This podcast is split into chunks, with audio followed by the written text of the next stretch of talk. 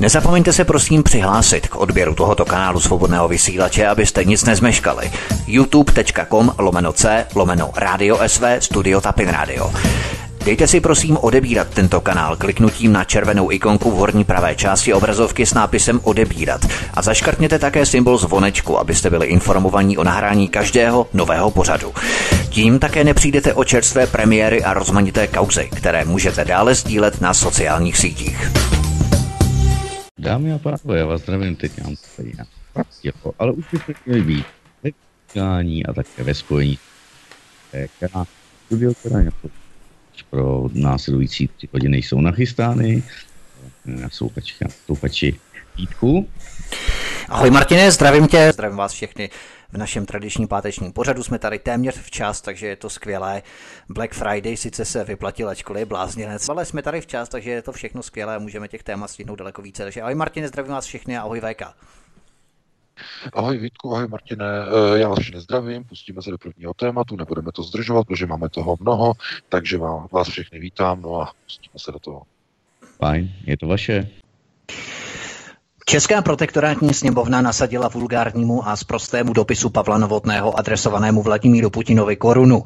Sněmovna pošle přes amerického velvyslance v Praze ufňukaný a žalobný dopis americkým pánčkům do amerického kongresu, aby jim pomohli bojovat s takzvanými dezinformacemi šířenými proruskými aktivisty a spravodajskou alternativou v České republice. Americké sociální sítě prý neskoumají, co je a co není pravda a to je prý špatně. A Google, Facebook a Twitter by prý měli mazat příspěvky českých přispěvatelů, ve kterých jsou znaky dezinformací šířených z Ruska. Poslanci prostě kašlou, poslanci prostě kašlou na svobodu slova, která je ukotvená v České ústavě a s výjimkou SPD a KSČM si s ní dnes sněmovna vytřela politicky uvědomilé pozadí. Tak VK, co se vlastně dnes odehrálo v České poslanecké sněmovně? No tak poslanci Českého parlamentu na uh, Černý pátek Eh, na den nákupního šílenství eh, přijali ve sněmovně eh, usnesení, ve kterém se usnesli, tedy s výjimkou SPD a KSČM, že příští týden předají americkému velvyslanci žalobný dopis, uhňukaný dopis s žalobou, protože české úřady, české orgány, poslanecká sněmovna, neziskový sektor a, vše, a česká televize a všechny, eh, všechna média, seriózní média, který nejsou schopná již nadále a více a efektivněji bojovat s ruskými, proruskými eh, dezinformačními kampaněmi a servery České republice. Takže žádají o pomoc americký kongres, americké tajné služby, americkou výkonnou moc, aby udeřili na tři největší americké sociální sítě, eh, na Google, na Facebook a na Twitter, aby mazali příspěvky občanů České republiky. Eh, pakliže budou nahlášeny, reportovány eh, z Prahy některými vybranými organizacemi napojenými na českou televizi, na takzvané certifikátory pravdy, na Pakalova média, na média takzvaného, oni tomu říkají, takzvaný, takzvaných debunkerů, to znamená, eh, to jsou takové ty různé servery, které takzvaně vyvracejí něco, co je pravda, co není pravda a tak dále, tak dále. Oni budou certifikovat, co je pravda a eh, tyto tři americké sítě budou muset, nebo by měli, oni nemusí, ale měli by tedy na, zá, na, na základě této žádosti Českého parlamentu mazat příspěvky českých uživatelů. No jaké jsou to příspěvky? No příspěvky, které jsou, eh, které se vyjadřují proti politice české vlády, proti zahraniční politice české vlády, proti obecné politice českého establishmentu, eh, která je založená na takzvaném eh, neoliberalismu, tak to můžeme říkat, nebo na evropském liberalismu. Každý si to nazve, jak chce. Zkrátka, tohleto už ukazuje, že oni jsou úplně v konci. To znamená, že oni teď žádají americké orgány, aby takzvaně eh, začaly uplatňovat eh, cenzuru proti českým občanům na serverech eh, amerických společností. Co to znamená? No, to znamená, dámy a pánové, že poslanecká sněmovna parlamentu České republiky vyhlásila válku vlastnímu obyvatelstvu. Je to válka, kdy poslanci se snaží uzurpovat a odpírat občanům České republiky jeden z paragrafů České ústavy, kde je zakázaná cenzura a e, kde mají občané ukotveno e, svobodu, svobodu vyjadřování, svobodu názoru. Je to přímo v hlavičce ústavy.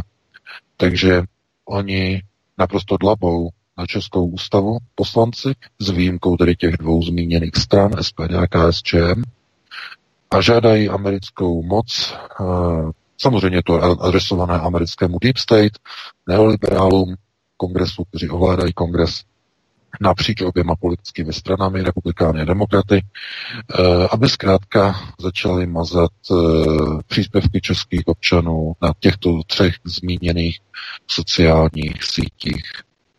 No a jaký argument používají v eh, tom usnesení čeští poslanci? No odvolávají se na novou výroční zprávu BIS, to znamená České kontrašpionáže pod velením a vedením e, Michala Koudelky, že prý zesiluje proruský narrativ a proruská propaganda, proruská dezinformace na území České republiky a že proruští aktivisté v uvozovkách, tedy proruští, že představují vysokou bezpečnostní hrozbu pro Českou republiku. E, jsou tam jmenováni. E, mezi tyto proruské aktivisty jsou tam tedy jmenováni jednotlivci, organizace, spolky a spravodajské alternativní servery. Takhle je to tam vydefinovat. To znamená úplně všichni na alternativě. Sakum prdu komplet. No a mluvili jsme o tom minulý týden. Rozebírali jsme to tady, co je to proces behaviorální genocidy vlastního druhu. Je to situace, kdy se myši uprostřed výběhu začnou rafat mezi sebou. Kdy ty, které jsou silnější, začnou útočit na svůj vlastní druh. Začnou provádět genocidu na vlastním druhu. Vlastní poslanci, kteří byli občany zvoleni, nyní provádějí genocidu, zatím tedy v ohledu na svobodu vyjadřování, která je garantována ústavou a odvolávají se na jakousi zprávu nositele medaile od CIA, to znamená Michal Koudelka je laureátem zlaté medaile for Great Collaboration, eh, to znamená dostal od Gene Haspel, od šéfky CIA medaily eh, letos v březnu při návštěvě v Langley. A Eh, to znamená, že on samozřejmě je nyní pod dikcí přímo americké spravodajské služby. Z tohoto důvodu prezident nechce Michalu Koudelkovi udělit eh, status a hodnost generála, protože Michal Koudelka je tam podezření, že by mohl být kompromitovaný americkou bezpečnostní službou CIA, a eh, protože to předání té medaile proběhlo v tajnosti, v utajení, bez přítomnosti další jakéhokoliv zástupce české vlády. To znamená, není jasné, k čemu došlo v centrále v Langley při přepírání té medaile. Uh, víte, Česko snese všechno. A to bychom, to, k tomu se ještě dneska dostaneme. A uh, i v souvislosti vlastně s tou událostí okolo uh, Pavla Novotného jako starosty Prahy Řeporí, ale já opravdu si říkám, jestli uh, i ta moje nová kniha, jestli nevychází už příliš pozdě. Protože ty procesy, které v té knize vlastně jsou popisovány, tak měly být v nějakém předstihu. A tohleto, kdy parlament začíná útočit proti vlastnímu obyvatelstvu a volá cizí moc na pomoc proti vlastním občanům, to už je daleko za hranicí té rychlosti, kterou já jsem očekával. Tohle to už je opravdu, to je moc. A eh, je to samozřejmě objektivní proces, protože uh, jsou to všechno lidé, kteří vycházeli z novodobého školství po roce 1989, uh, kteří studovali po roce 89, kteří se stali miláčky médií a různých nekonečných telenovel a různých televizí a tak dále, kteří najednou se stávají starosty, eh, děti úspěšných komiků, takzvaně by se to dalo říct. Ale je to proces, který je globální, který je objektivní. To není jenom Česká republika, to je i Slovensko, kde se k moci dostala žena, která je politickým diletantem která nikdy nedělala politiku, která jedinou zkušenost má e, z aktivistické akce e, na komunální skládce e, komunálního odpadu v Pezinku. To je jediná její aprobace na funkci prezidenta. To znamená v roli diletantky. Komplet, úplně. Nevím, co Slováci dělali, protože ale i na Slovensku došlo k objektiv, k naplňování objektivního procesu behaviorální genocidy. E, to je naprosto zjevné. E, Ukrajina. Obrovská země. Nikdo se nedovede představit, že by tam někdy před 20, 30, 50 lety někdo volil do čela prezidenta naprostého, naprostého, tupého, nýmaka, diletanta, šaška, komika, paviče, pana Zelenské, který je hvězdou prvního kanálu ukrajinské televize nebo byl v té reality show Sluha národa. Takže oni si zvolili do čela komika, komedianta. A někdo se diví, a tady já opravdu musím zopakovat, eh, co tam napsal administrátor do té diskuze, eh, to, to je totiž trefně výstižné, to musím zopakovat. Uh, nikdo se přece nemůže divit, že když si na Ukrajině zvolili komedianta za prezidenta, proč by si nemohli obyvatelé Řeporí v Praze zvolit za starostu uh, takového uh, člověka, jakým je Pavel Novot. Samozřejmě k tomu se ještě dostane. Uh, někdo se tomu diví a dává to do difference, to znamená, že jako rozdíl, že jak je to možné v Praze, ale to, co se děje na Ukrajině, jako nikomu nepřipadá jako něco ostrženého. Ale pro Boha to je stejný proces.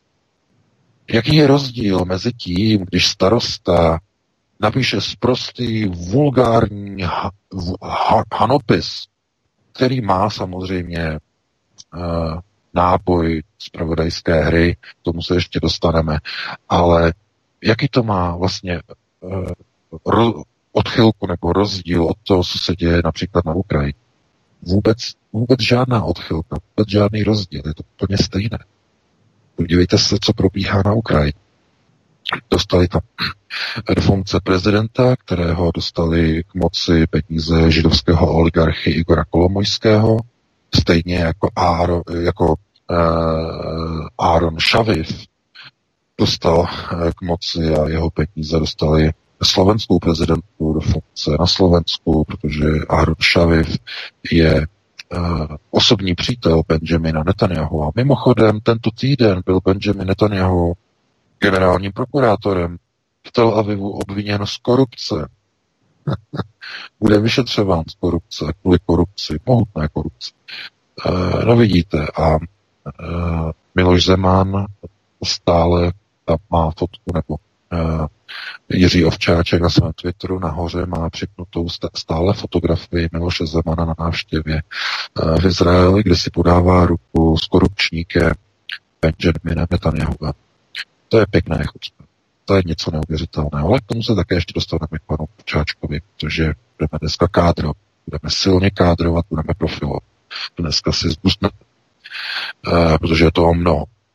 No a Eh, co se týče uh, poslanců parlamentu, ti jsou voleni občany. A tito občané něco očekávají. Ale co očekávají tito občané? Očekávají lepší vedení státu nebo jeho lepší likvidaci toho státu? Proč se může ta sněmovna takto chovat? No, protože občané jsou s tím souhlas. Ne všichni, s výjimkou tedy voličů té takzvané alternativy, ale většina ostatních je s tím souhlasná. S tím se dostáváme znovu k tomu, jak je možné, že Tito voliči Pavla Novotného z Řeporí a jim podobní, to znamená uvědoměli sluníčkově havlistické nastavení Pražáci, jak to, že dokážou udělat spolupráci s milionovým chlívkem eh, čtvrt milionovou demonstraci na letné. Ne jednou, ne, ne, ne jednou, dvakrát po sobě. A možná i teď v lednu varovali, vyhrožovali, že bude další. Bez problémů. A jak jsme říkali minulý týden, alternativa 0 nic. Pár desítek, stovek lidí, tisícovka na demonstraci alternativní strany, tisícovka lidí přijde, když se zadaří. To je objektivní proces. A e, lidé vyrůstají, noví, ze školství. E, 30-letý proces, dlouhodobý, způsobuje, že z těch škol vycházejí noví a noví voliči se stejným uvažováním Pavlu Novotný a jim podobných. To znamená, takových Pavlů Novotných vycházejí z českých škol každý rok desítky tisíc. A nemůžete se potom divit, že dokážou udělat čtvrt milionové demonstrace na let. Nemůžete se divit, že potom někdo ovládá tyto procesy a nadává prezidentovi jaderné velmoci, e, mává před ambasádou jakýmsi dopisem, anopisem, že píše v tom dopisu věci, které by slušný člověk nikdy nenapsal, ale dnes se to stává normativ. Znovu se dostaneme ještě k jedné věci, k události a řekněme k likvidaci a ne ani k likvidaci, ale ke zmaření cesty delegace ministra zemědělství z Moskvy do Kazaně. To je velká kauza. Já bych to dneska všechno spojil jako dohromady Vítku. Já vím, že bychom to měli jako oddělovat ta témata, ale to má všechno. No já jsem chtěl tím právě navázat, no, tohle kazu, ale dobrý, tak pokračuj. No, no, no, já, já jsem opravdu, protože to všechno je provázané, já to jenom nakousu. E, není přece možné, kdyby byl u moci odpovídající kádr, aby škodil zájmu České republiky. To znamená, ať už je to kádr v roli, já nevím, premiéra, v roli nějakého ministra a nějakého představitele, třeba i v roli toho starosty, to už je jedno, aby škodil zájmům České republiky. A vidíte, ono se to děje, je to, je to normální, je to běžné. Ta normálnost spočívá v tom, nebo objektivita, neříkejme normálnost, neměli bychom to označovat za normálnost, ale to objektivita. Ta objektivita spočívá dnes v tom, že je úplně běžné a nikdo se nad tím nepozastavuje, že jeden týden premiér České republiky v Kijevě pomlouvá jadernou velmoc, označuje ji za agresora, který porušuje mezinárodní právo a který agresivně útočí na e, východ Ukrajiny. A o týden později ten samý premiér, respektive jeho ministr, jede s delegací oblbej, jako u kreténů, jede s delegací a letí s delegací do Moskvy a chtějí do Kazaně a chtějí tam s ruskými podnikateli, z nichž mnozí jsou napojeni na, e, řekněme, státní zakázky v Rusku, to znamená přímo na státní ruskou moc, a chtějí s nima vyjednávat zakázky a očekávají, že e, výroky premiéra o týden dříve, že budou zapomenut. Pro boha, to je opravdu někdo takový dileta. To si opravdu, to posadíte prostě někoho do křesla a je takový diletant, že si nedokáže tohleto uvědomit, že, že jeho vlastní minister má dlouhodobě, několik měsíců dopředu naplánovanou zkusku s podnikateli, zemědělskými podnikateli, nebo ne zemědělskými, to většina těch delegátů, nebo delegace, která tam jela s ministrem Tomanem, eh, to byli zástupci strojírenských firm, které vyrábí zemědělské stroje. Tam je chtěli nabízet Rusům, zástupce, myslím, Zetoru, že tam byl Zetor Brno, strojírny, předovské strojírny. Eh, eh, já teď nevím, všech, všechno, všechno ten seznam si nepamatuju, znamená pro zemědělce, že všechno kompletně. A nic z toho nebylo, protože Rusové co udělali? No, dali to české delegaci pěkně sežrat. My jsme byli informováni od našeho zdroje, ještě jednou takhle děkujeme na dálku, z okruhu diplomatických služeb Ruské federace, že by nás to mohlo zajímat. S takovým jako smajlíku toho, že by nás to mohlo zajímat. No, memo, zřejmě kabelogram mezi ambasádou a ministerstvem zahraničí Ruské federace, eh, kde vlastně je popsáno, k čemu došlo. No samozřejmě, tak jestliže koušete do ruky, od které potom něco chcete, no tak ta ruka místo toho, aby vám něco poskytla, tak vám dá přes hub. No, takže co? Rusko to nechalo v Tomanově delegaci na letiště Šeremetěvo pěkně takzvaně nechat vyžrat, úplně jasně, to znamená 10 hodin tam nechali vyměknout, Eh, aby nemohli dál. No a potom zjistili, že to fakt nepůjde, odjeli zpátky na hotel nebo do Českého domu a uh, uvědomili si, že to je odpískáno a vrátili se do České republiky. A tím je to, tím je to uzavřené. To znamená, signál byl vyslán. A tohleto je důsledek naprosto nekompetentní politiky vlády zahraniční politiky vlády. A my si to teď znova můžeme kádrově projet. Takže od začátku si to vezme. Kdo odpovídá a zodpovídá za zahraniční politiku České republiky? Minister zahraničí Petříček. Naprostý s odpuštěním diletant. Bez zkušenosti. Bývalý asistent europoslance pana Pokeho. Jaký on může mít pro boha bývalý asistent europoslance zkušenosti s mezinárodní politikou? To jsme úplně jak u blbých. Jak je možné, že premiér na toto přistoupil? Že dovolil ČSSD, aby takového diletanta dala na takový důležitý diplomatický post. On neví pro boha, kde je sever. A je to tolerováno. A kým je to tolerováno? Voliči hnutí ano. Oni jsou s tím all right. Jim to nevadí. To znamená, to není chyba uh, Babiše, nebo uh, že by někdo něco proti někomu dělal. Voliči jsou s tím srozumění. V pohodě. Babiš má neustále vysoké preference. To znamená, voličům hnutí ano, to nevadí. Takže co to je? Znovu jsme u toho. Objektivní proces. No to začíná už zavánět tragédii, o které já píšu v té nové knize. To znamená behaviorální genocida vlastního druhu. Likvidace vlastního národa, vlastní kultury, vlastní historie, vlastní ekonomiky, vlastní politiky, vlastní bezpečnosti a vlastní genetiky.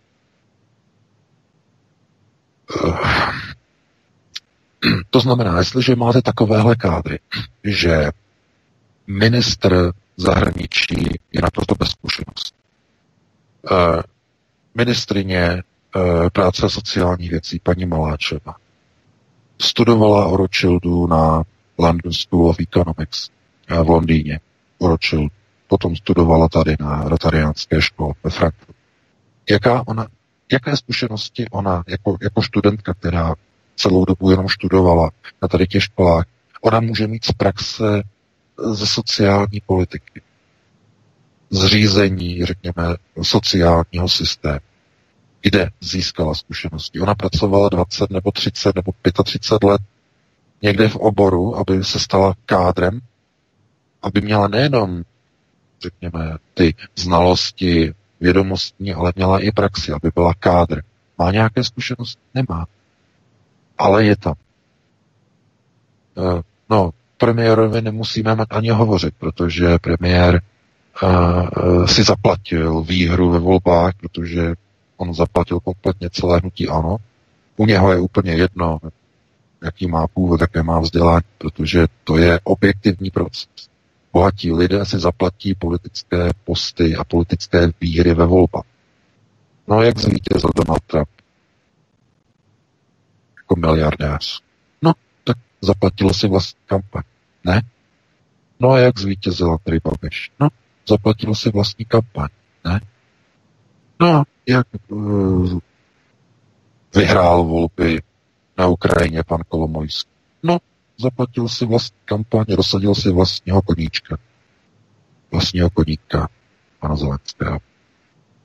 Takže to je objektivní No. no a kdo potom volí takovéhle kádry? No jsou to zase jenom obyčejní lidé. To nejsou diktátoři, kteří by se uchopili někde moci, někde by ji sebrali na ulici a postříleli by své oponenty. Ne, ne, ne. Oni jdou k volbám, oni je, oni je vyhrajou a lidé je volí.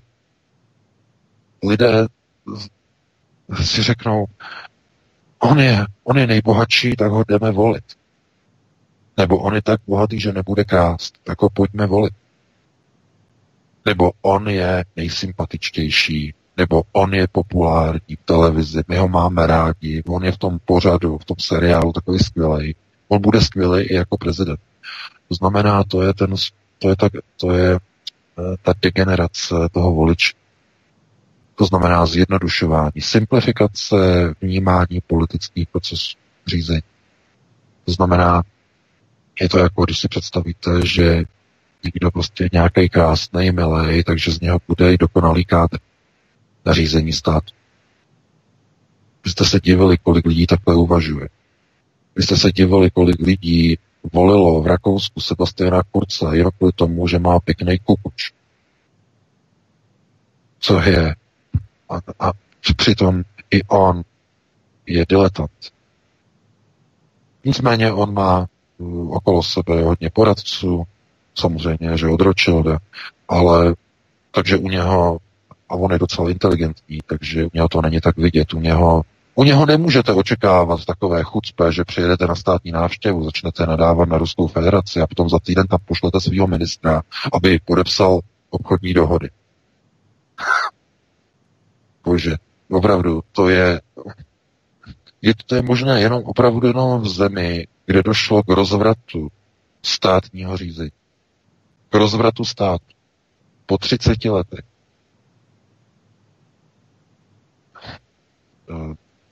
My můžeme o tady tom ho- hovořit nahoru a dolů, můžeme říkat, uh, jako čím to bylo způsobeno. My to všechno víme, je to způsobené zkrátka výchovu. Dlouhodobým procesem nové generace, nové mládeže, která vychází, stává se prvovolič. Volí pirátské strany, volí všechny ty systémové neoliberální partaje, volí všechny ty Pavly Novotné a tak dále a tak dále. To znamená, ten proces každé volby, volby od voleb, bude horší a horší. Je to daný objektivní proces a proto nasadili do systému školství všechny tyhle ty speciální pedagožky, které studovaly feminismus, LGBT, indoktrinaci, inkluzi a tak dále. To znamená, je to součást procesu likvidace jednotlivých národů. Proces autogenocidy, lépe řečeno oné behaviorální genocidy vlastního druhu.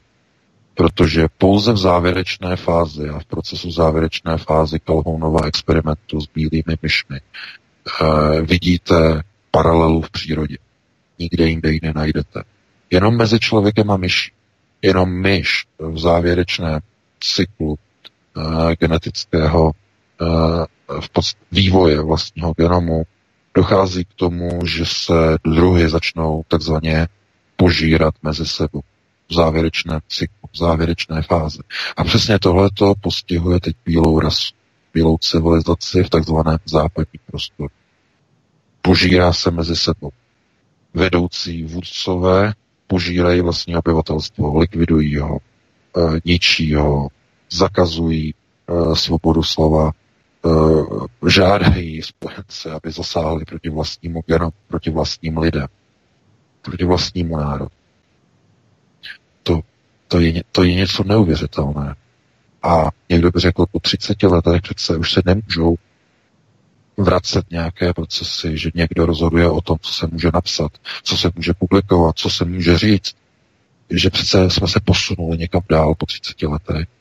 A podívejte se, neposunuli jsme se nejenom někam, ale naopak probíhá reverzní proces návratu ještě k větší despoci a diktatuře, eh, než eh, která byla v dobách eh, toho nejtvrdšího budování uvědomělého socialismu a komunismu.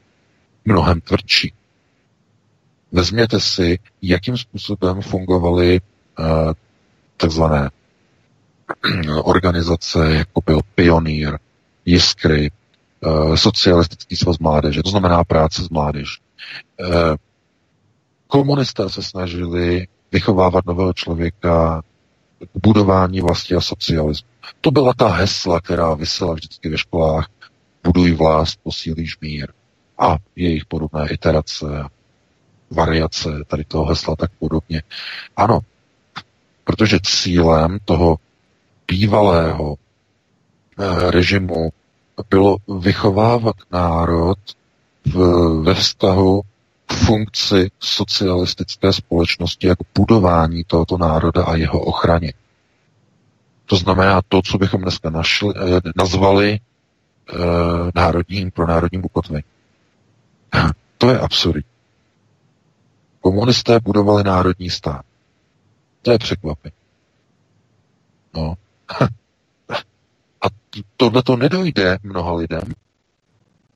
Mnoho lidí si to neuvědomí, nepřipustí. Ale nikdy se nestalo, aby v těch jiskrách, aby v tom pioníru nebo v SSM, aby režim, tehdejší režim, aby očkoval děti proti vlastním rodičům.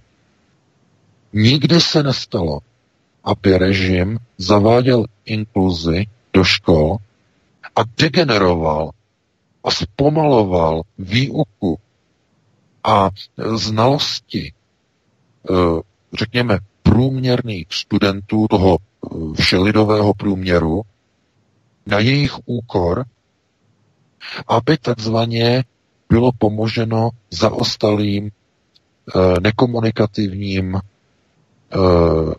duševně a mentálně zaostalým dětem, což ještě je ten lepší případ a daleko horší případ je sociálně nevychovaný. Samozřejmě, že takzvaných cikánů z romského etnika.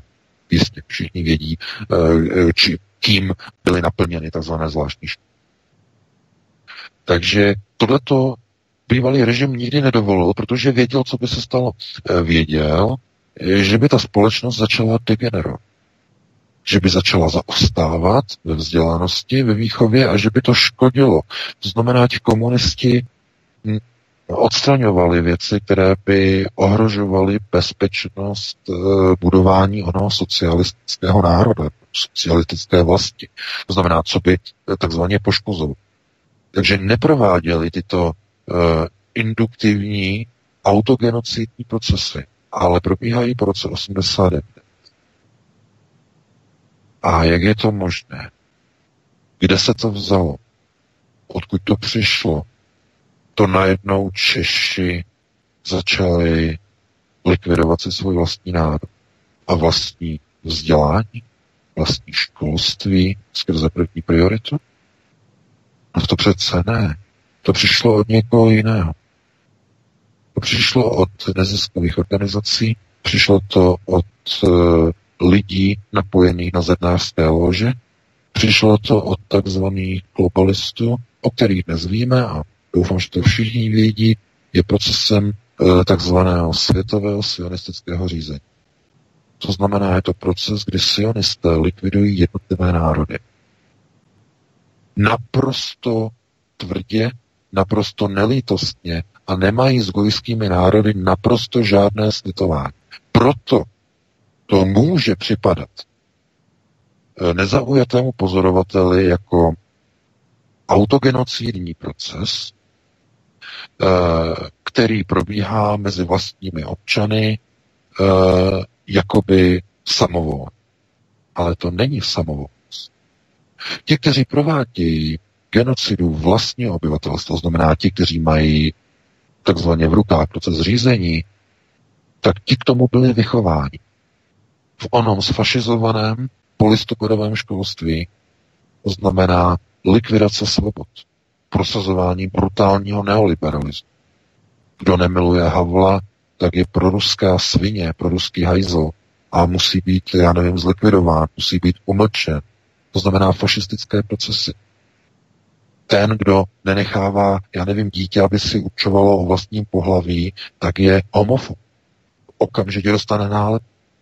No ale k čemu vede potom taková výchova v těch školách, ze kterého potom vycházejí dospělí lidé, kteří se sami stávají vychovateli v tom školství? K čemu to vede? No k naprostému rozvratu národu.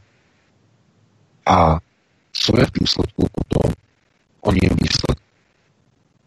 No, že se bude říkat, to ne sionisté, to ne dům Sion, to bílí lidé mezi sebou se zlikvidoval, se bude říkat. Už na.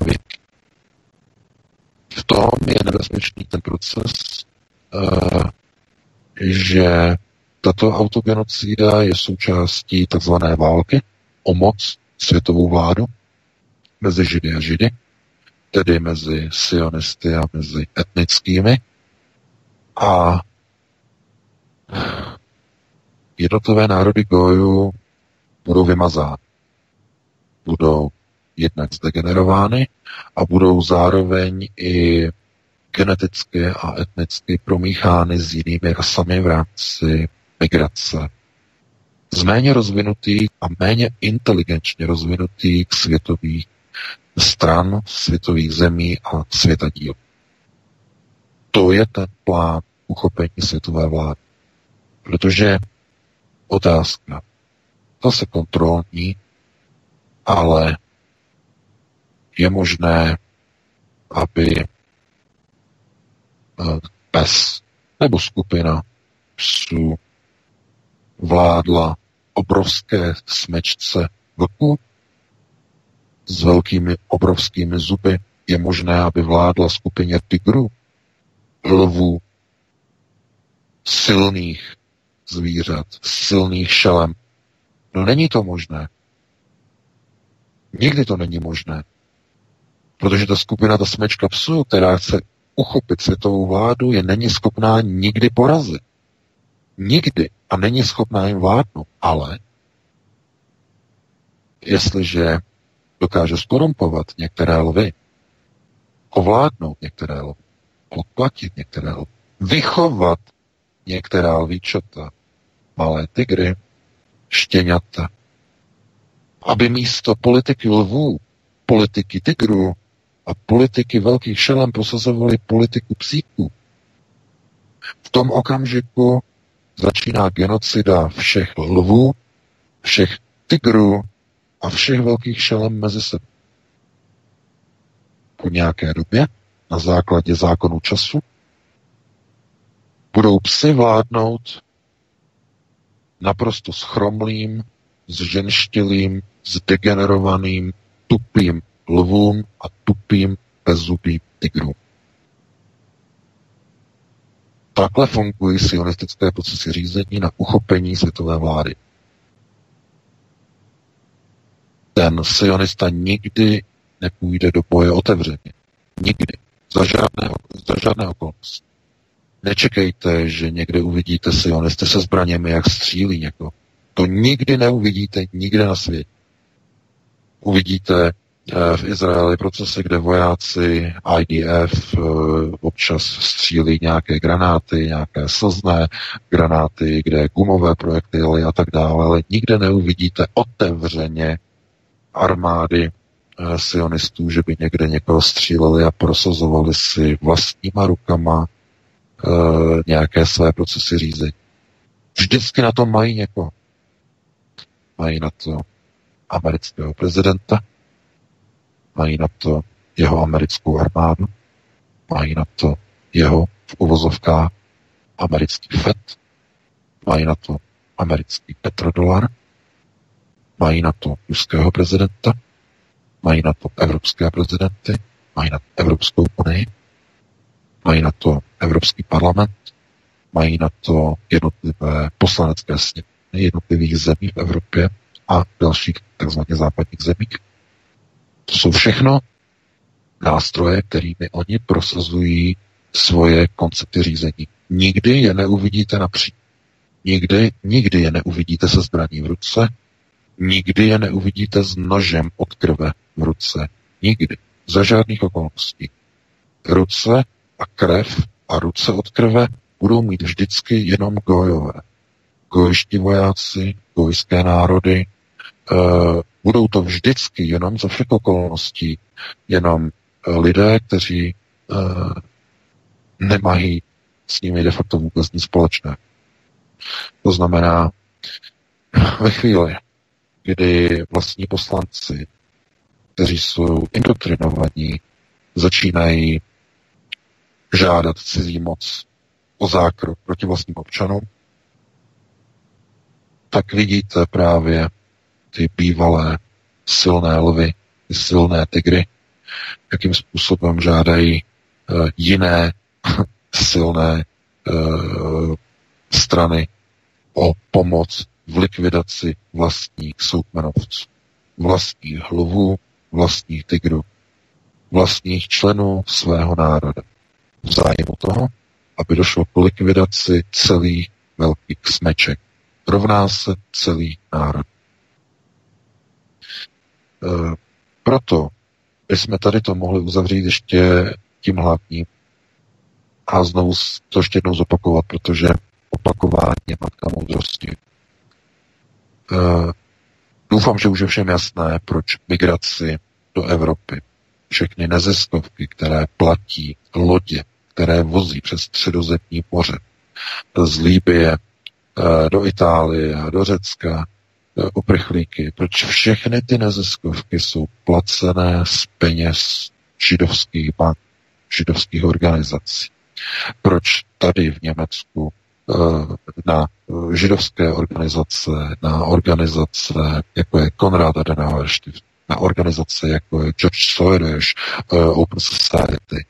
Eh, proč financují všechny neziskovky v Evropě, které podporují a podněcují a zajišťují migraci cizích migrantů do prostoru Evropy. Proč to nejsou arabské neziskovky? když jsou to tedy arabové, kteří přicházejí do Evropy? Proč to nejsou uh, nějaké muslimské nadace? Proč jsou to všechno nadace George Sereše? Jehož peníze pocházejí od Rothschildovy banky. Proč jsou to židovské peníze? Řík, říkejme raději sionistické, to přesnější. Sionistické peníze. Proč je to tolerováno v Evropské unii? Proč celá Evropská unie hledá cesty, jak vnutit jednotlivým národům přerozdělovací kvóty na import těchto uh, cizinců, těchto migrantů, které přivážejí tyto neziskovky do Evropy. Proč vlastní politici jdou proti vlastním národu?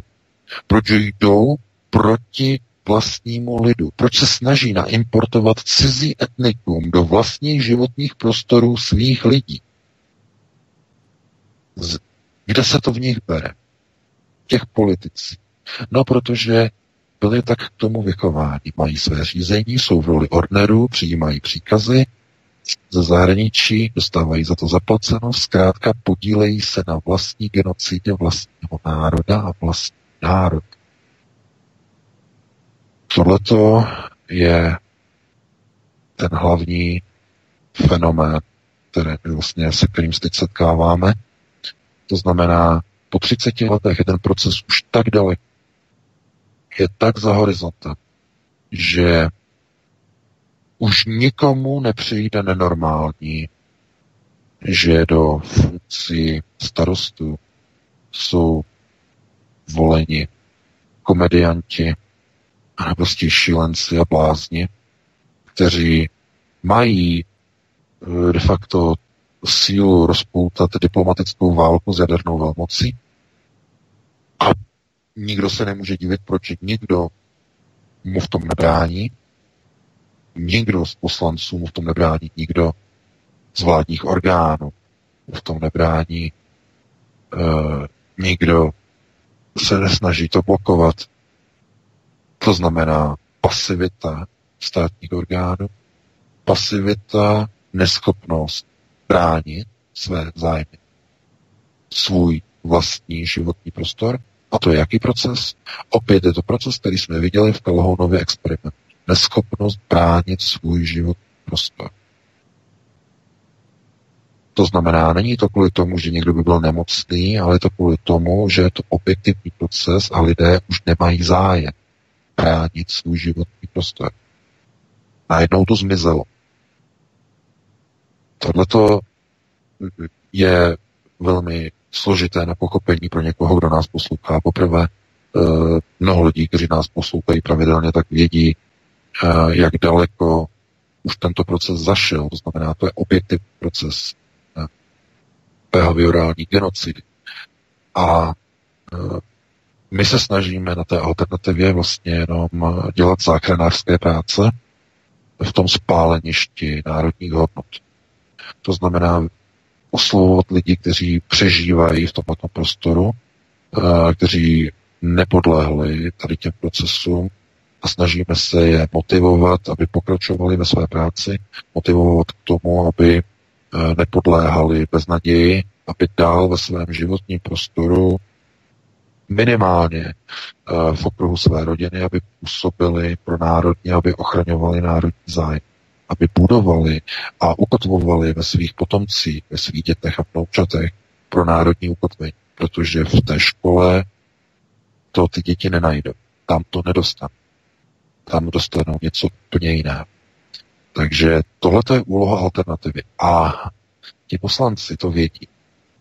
Ti poslanci se nebojí nějakých článků, nějakých pořadů, Eh, že někdo třeba, já nevím, tady někde vyskočí na pomník a nechce, aby byl uh, maršál Koněv odstěhován, a, nebo tuhle, že já nevím, někdo někde něco namaluje a hned je okolo toho spousta křiku.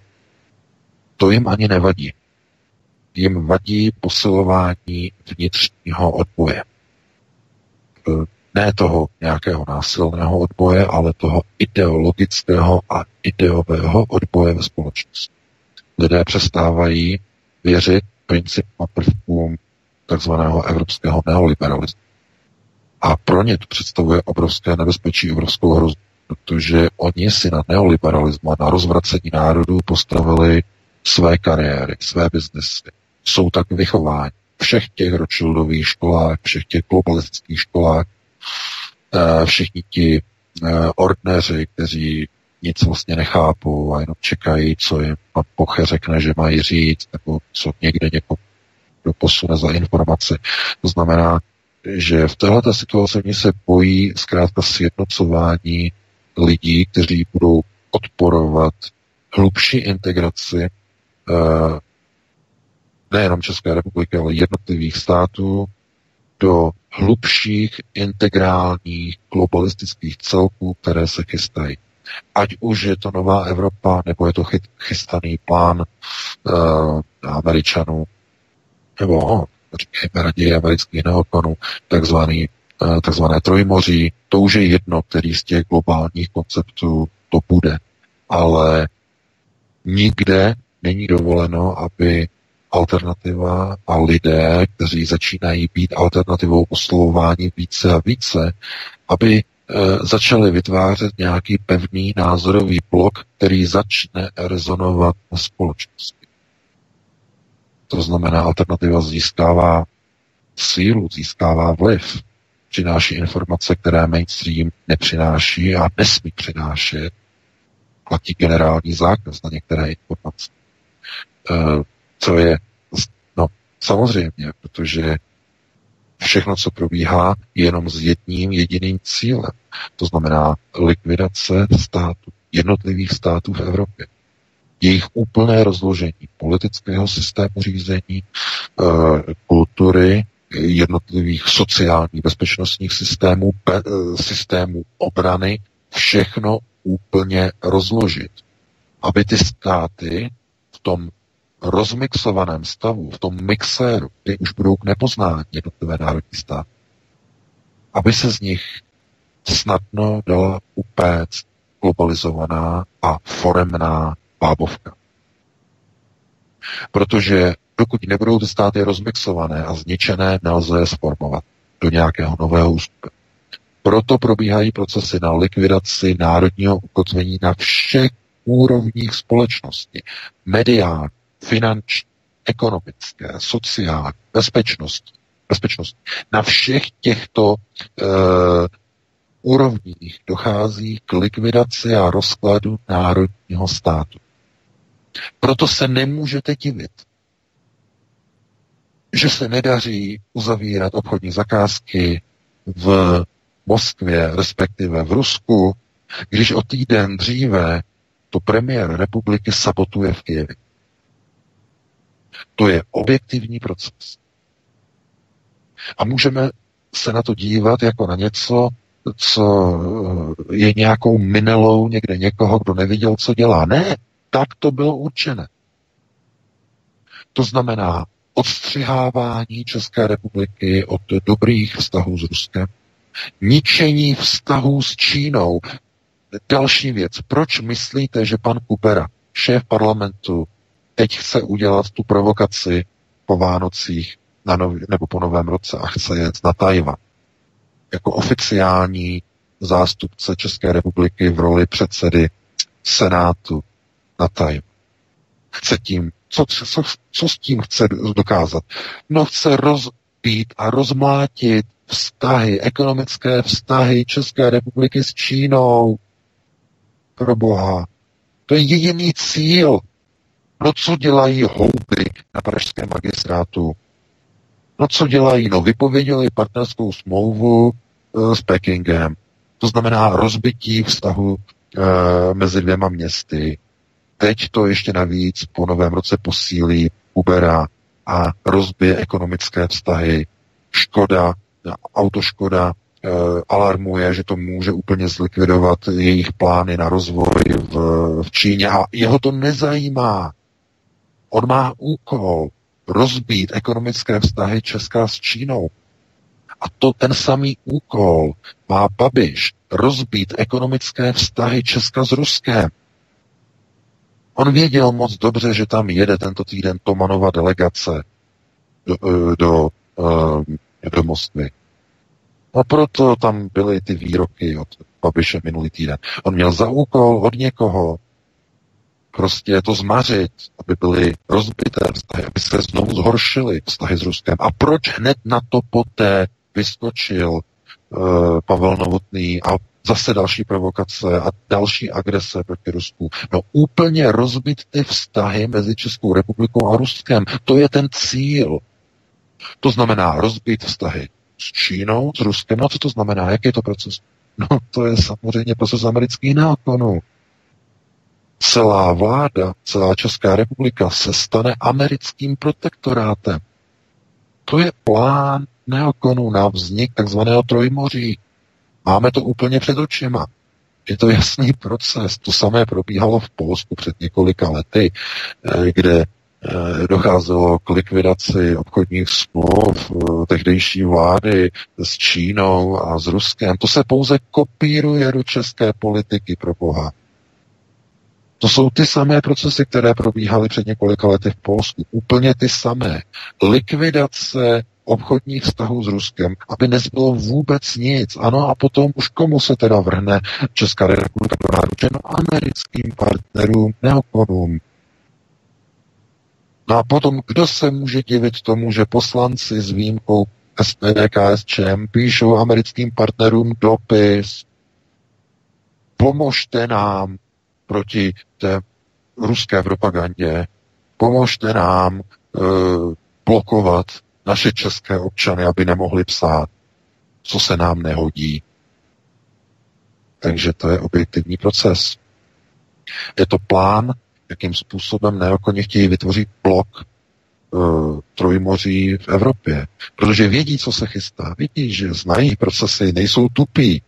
Vědí, že Berlín a Paříž podepsali teď uh, bylo v, v, v únoru, ano, v únoru, v lednu, podepsali Achenu smlouvu, Achenskou smlouvu o integraci, počát integrace nové Evropy a o vytvoření evropské armády On o tom pořád hovoří, Macron. No a američané vědí, že to bude realizováno. No a oni v tom nezůstanou sami. Jak tady Německo, tak i Francie, to oni přiberou další, to znamená nová Evropa. No američané nečekají, až bude hotovo, to znamená, chtějí vytvořit protiblok. Blok proti Berlínu a blok proti Paříži.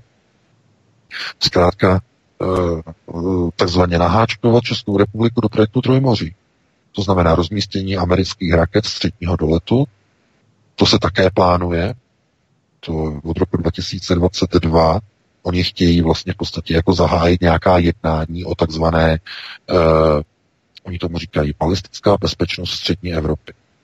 Balistická bezpečnost, takový eufemistický název. Je to zatím pracovní dokument generálního štábu, jsme to dostali do redakce, děkujeme, a to je jenom takový nějaký, nějaký nástřel.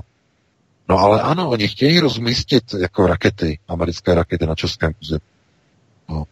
Výhledově, musí lidi zpracovat nejdřív. Jak je zpracují? No, že vykreslí ruskou hrozbu. Že, že uh, ruský idiot, ruský idiot, všichni se bojte, ruský idiot. No a uh, lidé budou vyplašení a novotní budou volat do zbraně, všichni starostové a uh, najednou všichni začnou uh, hajlovat a začnou říkat, my potřebujeme americké rakety. Více, více amerických raket. Chceme základny, chceme základny, chceme základny. No, Eh, koncem, eh, to bylo 2007, 2008, eh, základna v Brdech, tehdy to ještě nevyšlo. Tehdy ještě nebyly ty procesy připravené. Nebyla vytvořená krize na Ukrajině. Ruský medvěd ještě neměl tu nasazenou psí hlavu. To znamená, ještě to nešlo, ještě to tehdy neprošlo v České republice. Já vám garantuju, že v dnešní době už to projde bez problémů.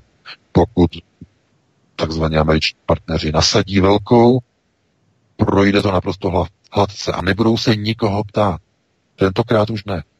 Žádných starostů se nebudou ptát, jestli s tím souhlasí nebo ne. Teď už ne. Je jiná situace. To znamená, ve chvíli, kdy vlastní poslanci eh, žádají cizí eh, moc o zásah proti vlastním občanům na svobodu slova, proti svobodě slova, a ve chvíli, kdy premiér likviduje obchodní dohody svého vlastního partnera, ministra e, při cestě do Ruska, no tak v tom okamžiku můžeme říkat, že je de facto vymalován, je hotovo.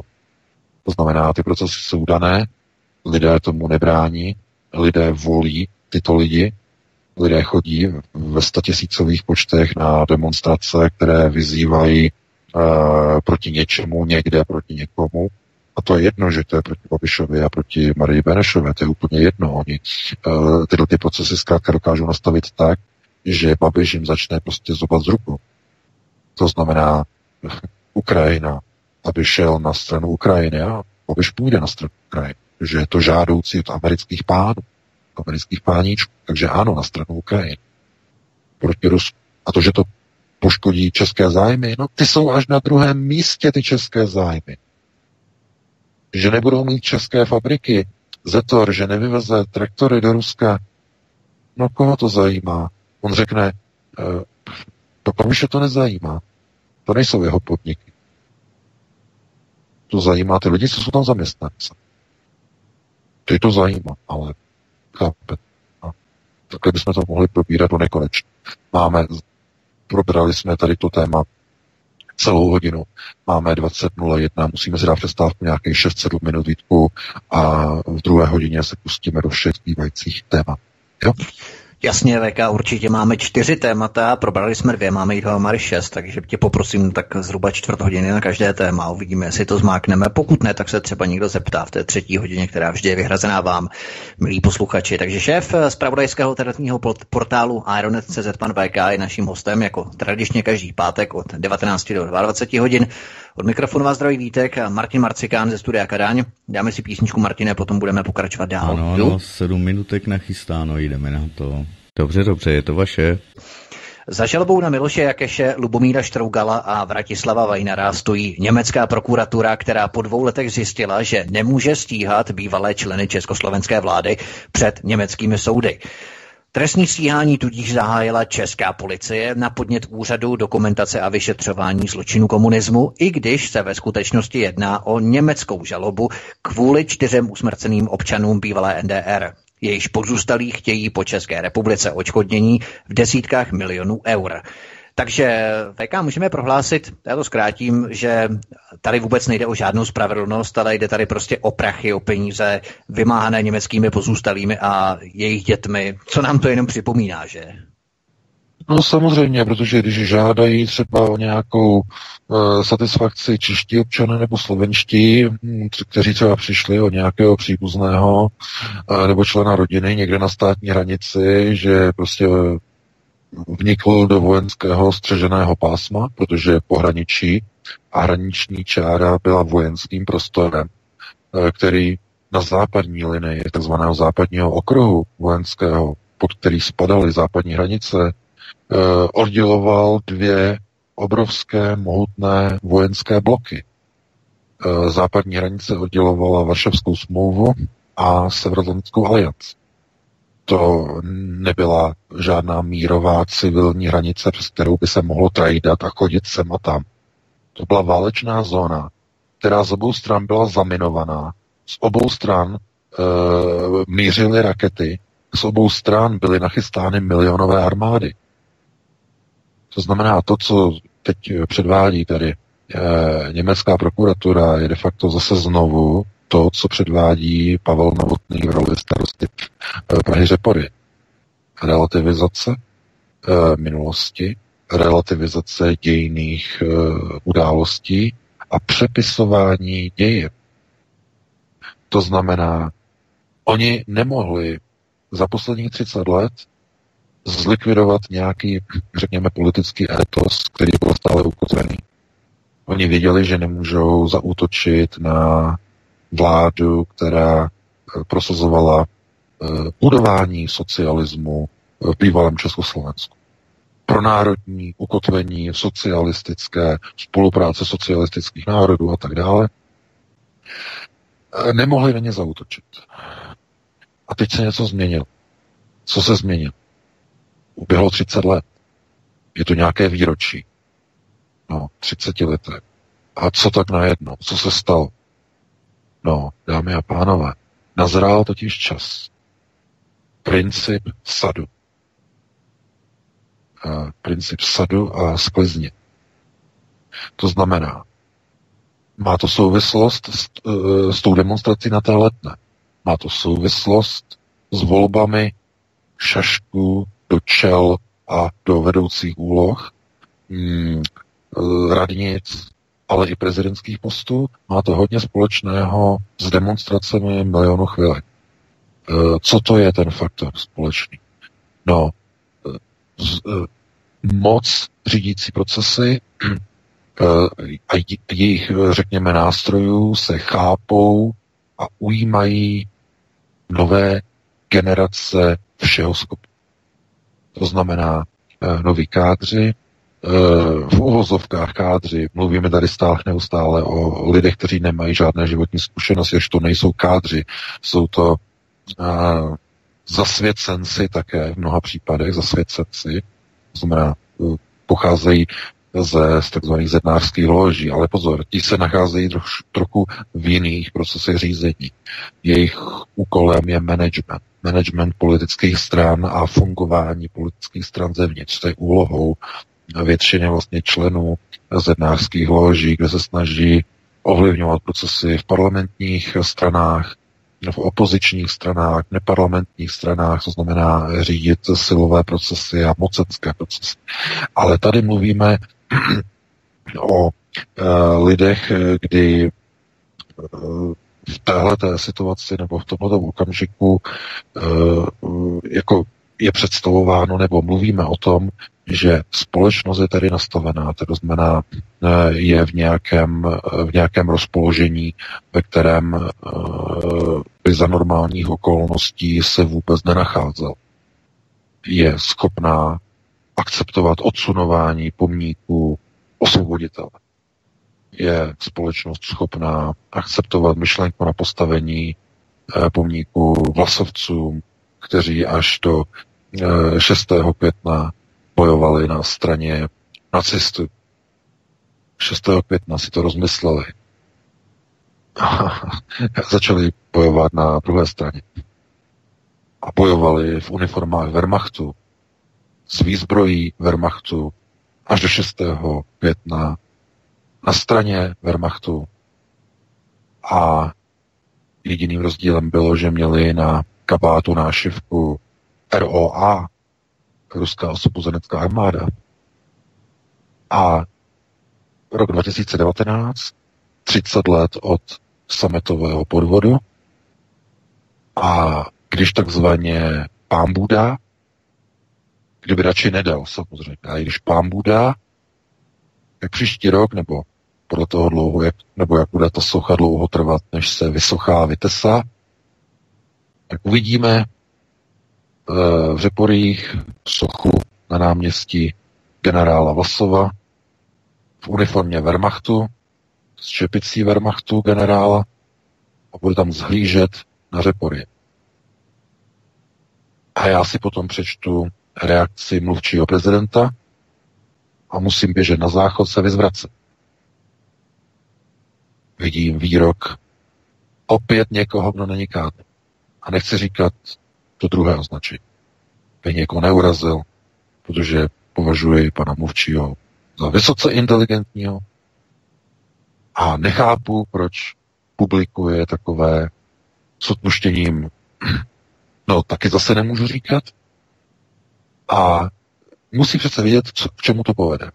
Jestliže se budou akceptovat sochy vlasovců, budou se akceptovat i jiné sochy jiných významných rodáků mnoha českých měst, které odmítly zrušit čestná občanství Heinrichu Himmlerovi, odmítli zrušit čestná občanství Konrádu Henleinovi, odmítli zrušit čestná občanství Adolfu Hitlerovi a všem tady těm kádrům. No, Geringovi odmítli zrušit občanství, čestné občanství. To znamená, spousta českých měst, která jenom čeká na precedens. No a kdo to podporuje? No, přece německé rezeskovky napojené na sudetoněmecký, na sudetoněmecký Landsmannschaft. Konrad Adenauer Stiftung. No, česko-německá deklarace. A všechny fondy, však jsme o tom psali článek. Ale ne jeden, mnoho článků. A někdo se diví, kde se to bere. No, to jsou souvislosti všechno. Jako mnoho lidí si myslí, proč píšeme ty články o těch neziskovkách, o těch sudeťácích, mm, e, Vitikobund, e, všechny tyhle, ty, však ty Vítku je znáš mě z paměti, ty neziskovky. e, jako někdo si myslí, že to píšeme jenom tak pro zajímavost. Jako, aby se, já nevím, zaplnil čas, nebo aby bylo co číst. Ne. Odhalujeme souvislosti, kdo má vliv na procesy řízení České republice. A proto se nemůžete divit, že právě uzrál čas. To znamená plot sadu. Systém sadu. Je čas sklizně. Vezmou kosáky, srpy, všechny tyhle ty eh, nože a budou sklízet. Proto uh, oni nemohli, než bylo uzráno na těch stromech politický proces. Nemohli jít po Miloši Jakešovi, generálním tajemníkovi, po představitelovi Československa. Nemohli jít po Lupomíru Štrukelovi. Nebylo uzráno. Teď už je. Po 30 letech. Jsou nové kády. Nastartovaly se nové procesy. Je možné úplně všechno, i nemožné. Na počkání jsou všeho schopní u moci, vys Babiš a jeho výroky v Kijevě. To znamená, uzrál čas. Bude se útočit a bude se účtovat e, s vládci, bude se účtovat e, s představiteli naší vlastní vlasti, kteří budovali socialismus, kteří budovali ty v uvozovkách Havlem zprostě pomlouvané, označované králíkárny. To znamená panelák paneláky, které dneska v Praze jsou nedostatkovým zbožím kvůli spekulacím zbyty. Ty králíkárny dneska stojí 4-5 milionů po rekonstrukci na jižním městě. Kdyby ti komunisti nepostavili ty pity, tak čeští občané nemají kde bydlet. To je pravda, to je, jediný fakt. A nejenom bydlet, realitky by neměly s čím kšeftovat. Neexistoval by trh zbyty, kdyby ty komunisti to nepostavili tehdy. No a kdo to řídil? No to byla e, komunistická strana. A její představitelé ústředního výboru, to znamená e, Lubomír Štrougal, Miloš Jakeš, e, Vratislav Vajnar, jako ministr eh, vnitra tehdejší, tak jsou jako budou nebo měli by být někde na lavici nějakých obžalovaných za něco, co nemohli a navíc, co nebylo trestné v té době. To znamená, uh, hraniční prostor byl vojenským perimetrem se zakázaným vstupem a s cedulemi, dokonce dvoujazyčnými. Na německé hranici z vnitřní strany byly, jazyk, byly jazykem dvoujazyčným. No, verboten, tam prostě jako že zákaz vstupu.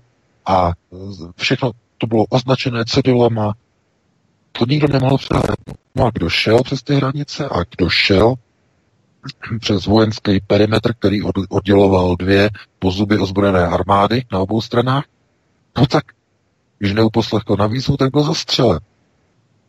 Protože kdo přechází vojenský perimetr v době studené války? No to není normální člověk, to je špion, kdo přelézá hranice. To je dizident, možná někdo má nějaké informace, má za úkoly vynést Československo. A nebo se vrátit potom se zpátky přes tu hranici. To znamená, že k tomu, k čemu se podepsala tehdejší vláda Dubčekova v roce 68 e, eh, o lidských právech ve smyslu, že e, žádný člověk nesmí mu být bráněno v opuštění země, kde se nachází, no, nikomu nebylo bráněno. Komu bylo bráněno? Kdokoliv chtěl, tak mohl požádat o vystěhování a po splnění zákonu, ten zatím zákon zněl jasně, že musí vyplatit a splatit veškeré vzdělání, které dostal v úvozovkách zdarma, Jinak by to samozřejmě splatil pomocí vlastně pracovního jako práce během produktivního věku, znamená na daních a tak dále. Takhle by to splatil a e, ještě tam byla jedna podmínka, kterou chtěl vystěhování. Musel mě, a to, byl, to, byl, to byla podmínka pro vystěhování. Když jste se chtěli vystěhovat, museli jste mít dohodnuté zaměstnání v cizině, potvrzené zaměstnavat. To byla podmínka pro vystěhování. A tohle to mělo málo kdo. Všichni jako chtěli utíkat, ale nikdo neměl v cizině dojednané zaměstnání. Takže to byla další věc. No a kdyby někdo opravdu byl takzvaně na černé listině, jakože mohli být lidé samozřejmě na černé listině, tak měli ještě jednu možnost. Mohli požádat o azyl na kterékoliv ambasádě západní země Praze.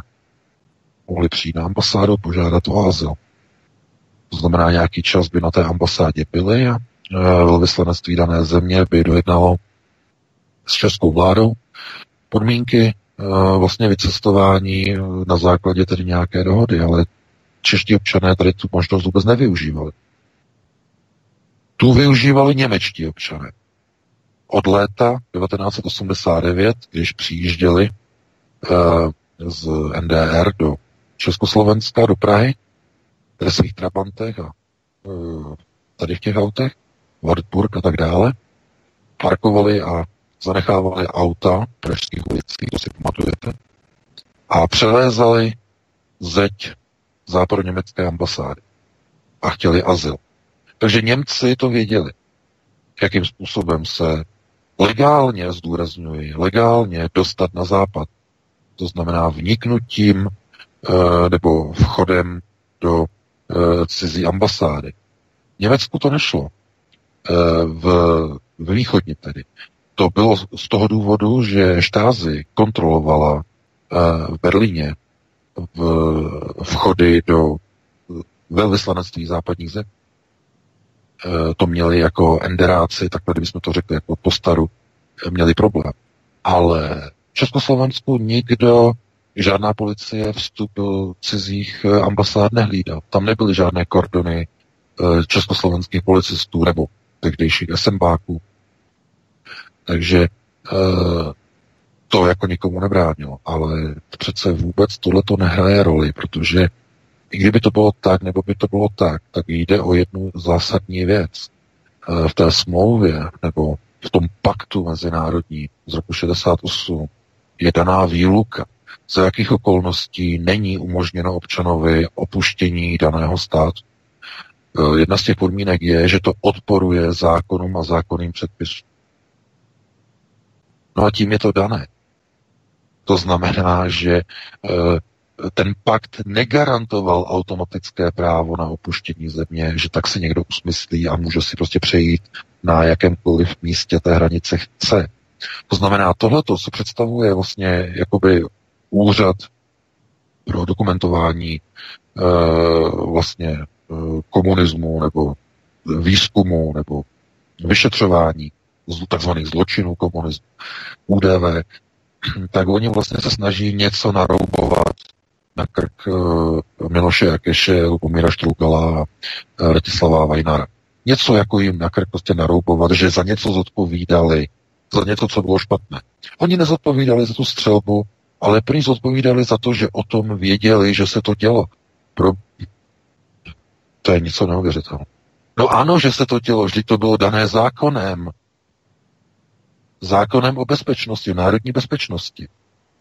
No to byl paragraf, kde byly stanovené eh, pohraniční stráž, eh, zbor národní bezpečnosti, zákon, takzvaný zákon o bezpečnosti, federální zákon. Tam to bylo dáno, že pod jaké velení spadá eh, pohraniční a pohraniční pásmo, pod vojenské velení. Jaký status má hraniční čára vojenského území, vojenského prostoru. Hranice odděluje dvě armády, dva Eh, pakty ozbrojené, to znamená Varšavskou smlouvu a NATO. Eh, tady v Německu mělo eh, tehdy NATO a vlastně ještě do dneška má, ale rakety už byly odsunuty, rakety Pershing mířily na Československo. To znamená, to byl válečný stav, ale byla to studená válka. Nebyla odstartována, ale stále se k ní schylovalo v jakémkoliv okamžiku. V tom to spočívalo znamená neustálá připravenost na vypnutí války, byla studená válka. A e, tyhle ty e, vlastně opatření na hranici, teď jako někdo chce dávat za vinu bývalému generálnímu tajemníkovi, e, předsedovi vlády a bývalému ministrovi vnitra před rokem 89. Proč to oni dělají? No, dělají to kvůli tomu, že si chtějí otestovat, jestli česká politika a české soudy, jestli už jsou vařené. A pro co? No přece pro vznesení požadavku sudeckých Němců v plné šíři. Jestliže totiž tady to projde a na e, pokud německé prokuratury skutečně proběhnou ty soudy s těmito třemi bývalými představiteli e, ČSSR, tak to bude signál, který bude znamenat, že České soudy jsou vařené. Je možné jim předložit požadavky sudeckých Němců na plné odpálení veškerých nárokových titulů, které mají. E, to je ta největší hrozba. Tohle je lakmusový papírek, který oni chtějí nejprve tedy vyzkoušet ty čtyři žaloby, protože o očkodnění žádají čtyři rodiny. Čtyři německé rodiny, které přišly o své blízké na západní hranici Eh, Československa před rokem 89, takže zatím je to jakoby pokusný balónek těch čtyř žalob a jestli to projde, tak to znamená, že česká justice je, je takzvaně vařena. Je už připravená, už je možné jí začít ukolovat. To je to hlavní nebezpečí, to je ta, to je ta hrozba. A proč? No je po 30 letech už jsou u moci jiné kádry, jiné procesy řízení, to znamená, došlo k výměně soudců, přicházejí do soudů noví mladí soudci, eh, kterým něco přelítne přes nos a jsou celý rozrušení, protože to neví, co, neví, co to bylo, to znamená eh, diletanti, nímanti, eh, to znamená to, co oni mají rádi, takzvaně neskušený soudce, něco se mu řekne a on tomu nerozumí. To je to nejlepší. To znamená žádný starý kádr soudce, který soudil 40-50 let, má zkušenosti, zná souvislosti, no ten nebude dávat ty rozsudky, kteří, který potřebují sudeťáci, Němci, nebude nikdy dávat takový soudce, ale ti mladí jo. Ti mladí soudci už jo. Proto nastal čas sklizně v sadu. Po 30 letech. Já se jenom děsím, jak ta sklizeň bude vypadat. Kolik krve poteče. Nejenom na politické scéně, ale i, eh, řekněme, na té uh, linii historických, dějinných procesů.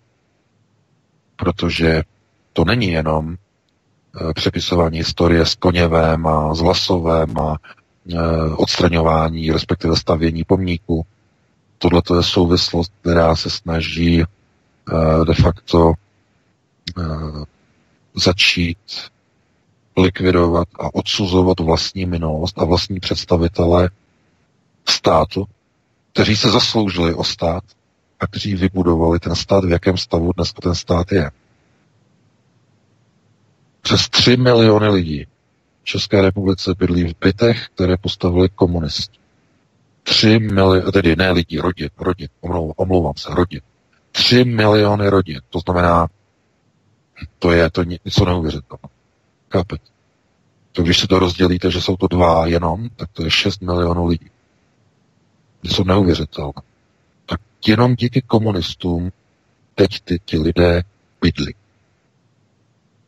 A oni s nimi chtějí vést eh, nějaké procesy, nějaké odsudky za něco.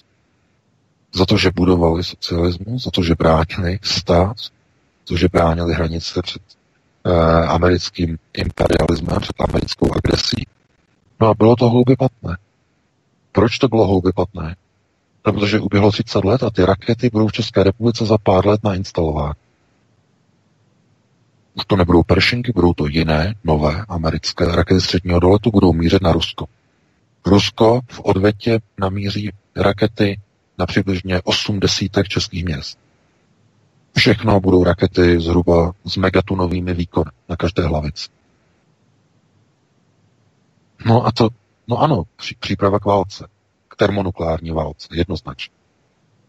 Proto administrátor, já nevím, jestli on o tom mluvil, ale on si staví bunkr, ještě z několika kolegy v Holandsku, takže to má jako hobby nějaké, ale už staví asi dva nebo tři roky bunkr. E, mají nějaké informace tohleto, takže já nevím. Co když tak potom zeptejte v diskuzi. E, já ještě nejsem takhle jako vyukaný, že bych tohleto, ale Uh, jako tohle lidé, kteří jako mají informace, tak uh, mají souvislost samozřejmě, tak vědí, co se děje uh, a co se, k čemu se chystá. Každopádně si všimněte, že to bunkry staví i jiní lidé. Uh, například bývalá manželka uh,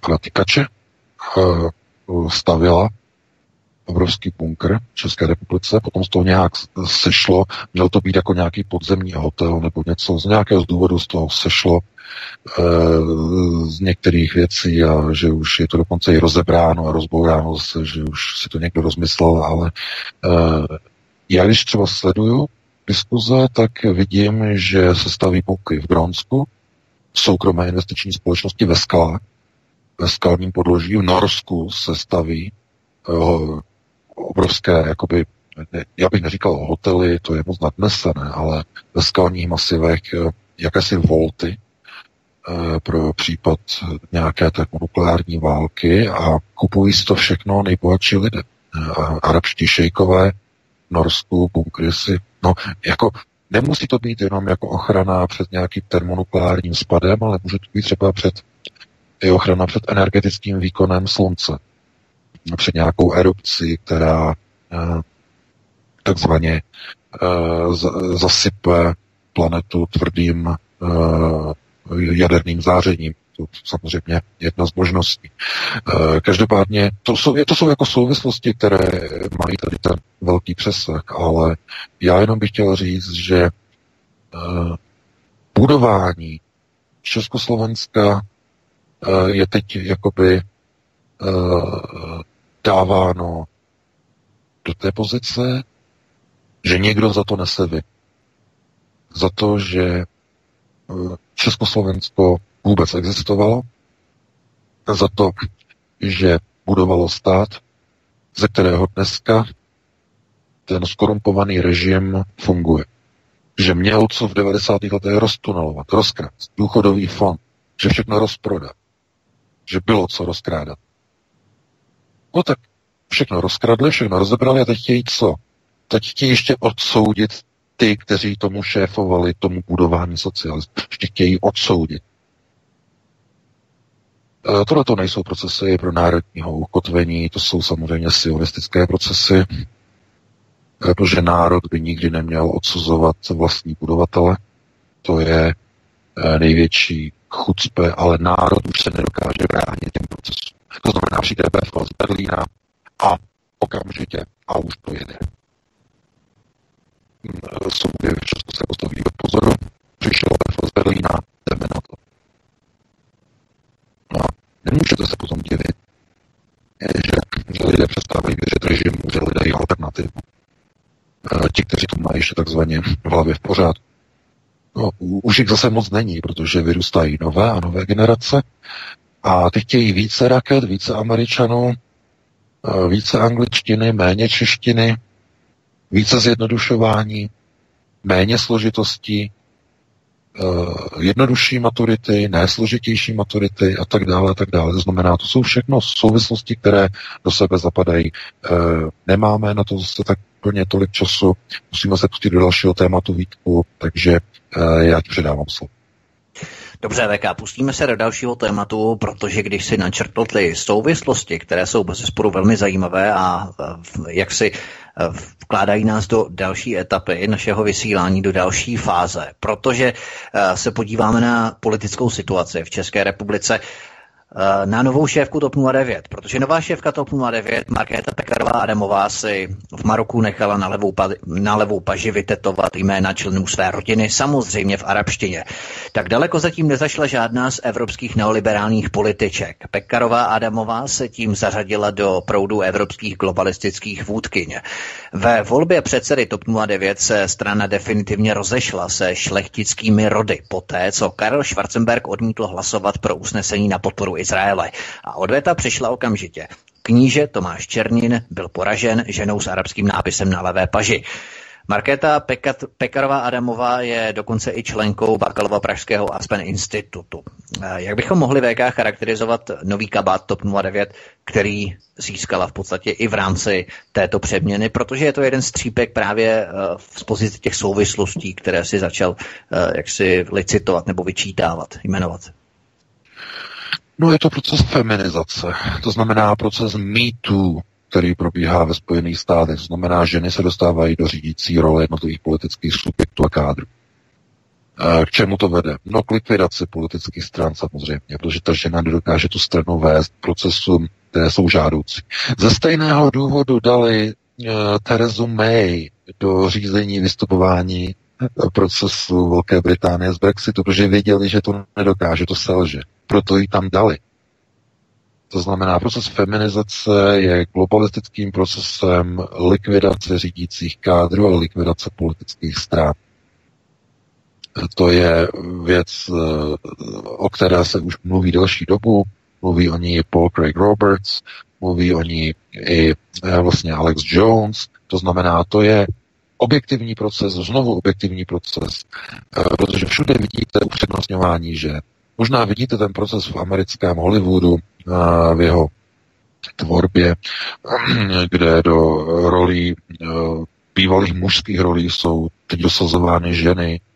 Ty snímky sklízí strašně negativní kritiku. Tržby v kinech jsou naprosto katastrofálně nízké, nikdo na to nechodí. Ten systém se tomu jako říká get woke, go broke. A e, je to ale objektivní proces, protože Hollywood se rozhodl, že v podstatě bude razit tady tu feminizační agendu, i když za cenu likvidace filmového průmyslu. Možná jste viděli ten, tu odpornou sračku e, Terminator, Terminator Dark Fate. Uh, to je, to je na zvracení. Úplně zničili filmovou ságu, filmovou sérii. Respektive její restart, nebo to měl by nějaký restart. Úplně vymazali eh, původního eh, hrdinu, z něho udělali mrtvolu.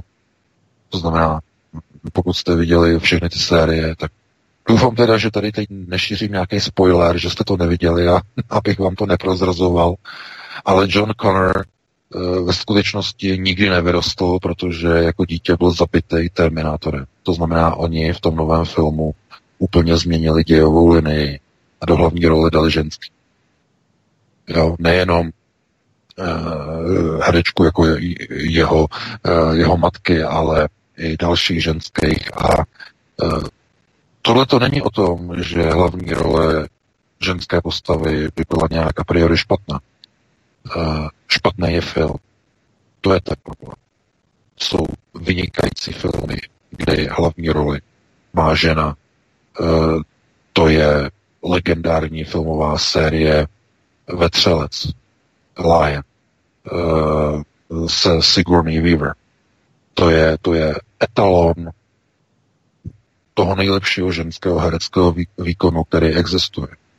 A to je uh, filmová sága z 80. let, to znamená, že oni kdyby chtěli, oni umí natočit uh, skutečnou uh, filmovou paletu filmů, která je opravdu vysoce kvalitní, ale oni to nechtějí. Oni chtějí mermomocí rvát feministickou agendu a feministické étosy nejenom do filmové produkce, dokonce i do počítačových her, do Eh, různých YouTubeových kanálů a tak dále a tak dále. Tohle, tohle je totiž proces likvidace takzvané západní kultury, hodnot, rámcových hodnot. Možná si pamatujete, že ještě jako zase to zní tak jako hodně staře, jo, stařecky, ale to snad ne, když se řekne za našich mladých časů, jo. Ale já to, já to tedy omezím na tu dobu před rokem 89 nebo 90 tehdy dětskými hrdiny, eh, těmi filmovými, byli indiáni, byl to Rambo, byl to tedy Sylvester Stallone, eh, byl to Arnold Schwarzenegger a všechny prostě tady ty jako role tady těch eh, siláků nebo tady těch odvážných bojovníků, to znamená takové to ukazování těch modelů, to znamená dobrodružství a nějaké síly nebo nějaké odvahy, takhle bych to asi nazval. A podívejte se, uběhlo 30 let. A co dneska produkuje Hollywood?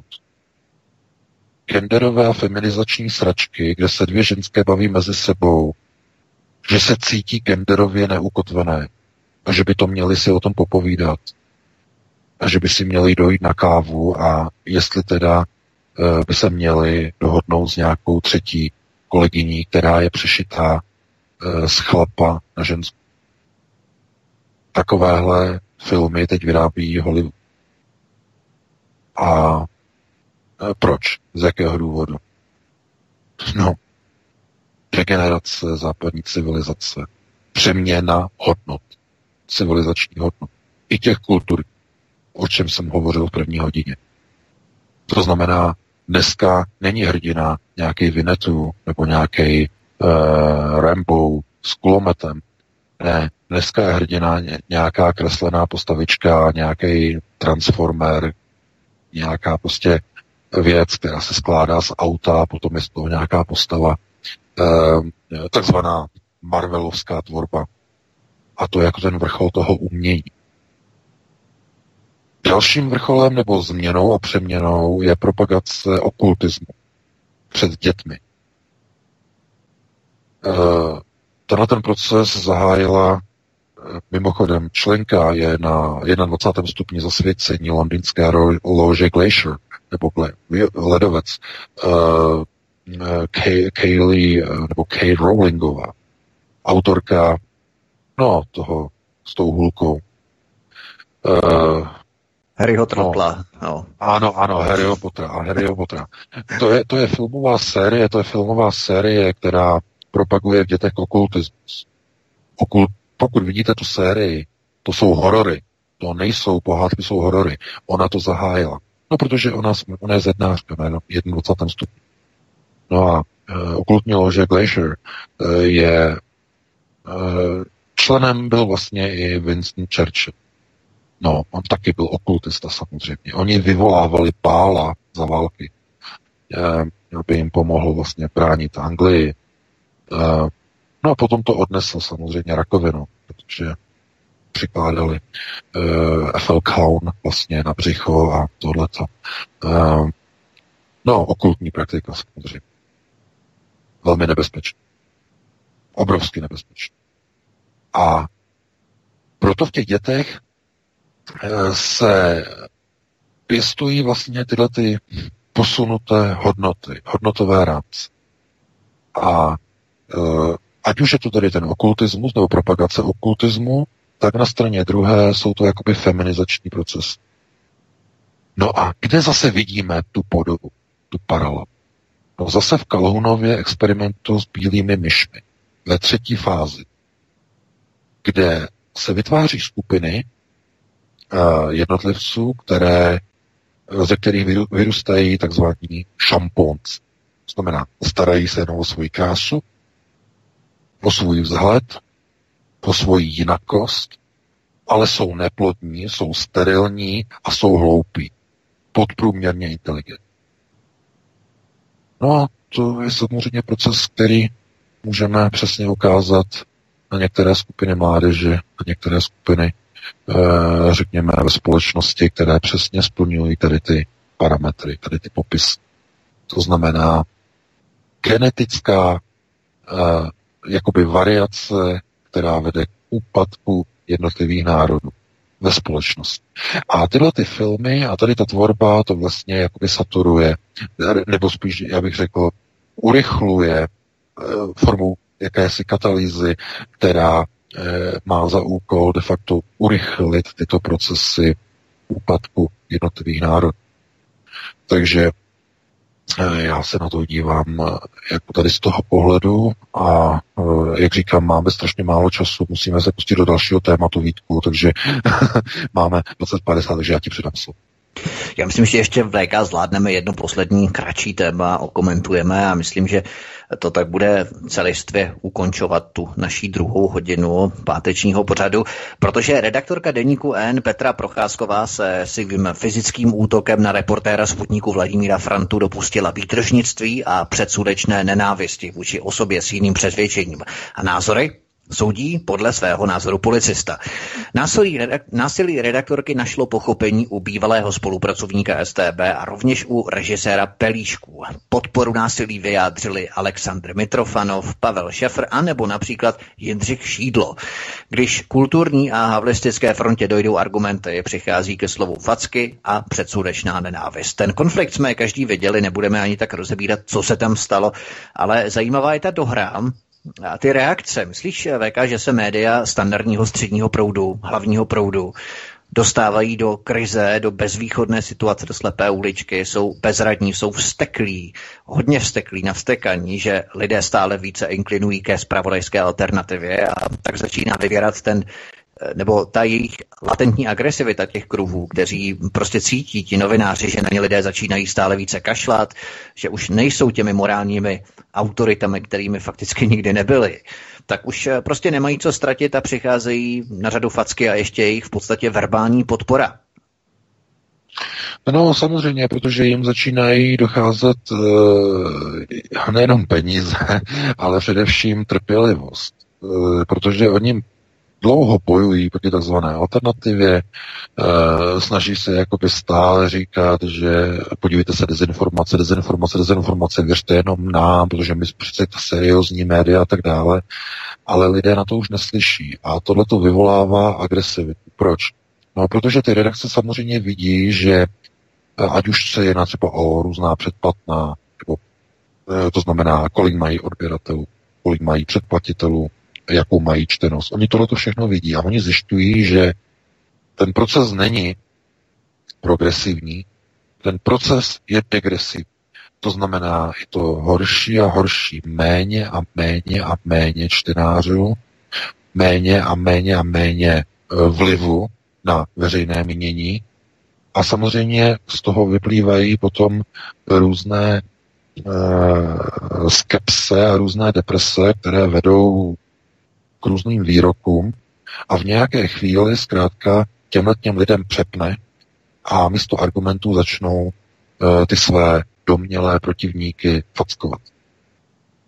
To znamená, Sputnik nemusí dělat vůbec nic. Sputnik zkrátka informuje o tom, co se stalo tam a tam, e, necenzuruje nic a e, oni píšou, takhle napíšou, takhle napíšou, ale takhle ne, nefungují tady ta v uvozovkách tradiční média. Takhle nefungují oni servery a oni, ona média, která nemají za úkol informovat, ale mají razit politickou agendu, která je hlavní objednávkou u těchto mainstreamových médií.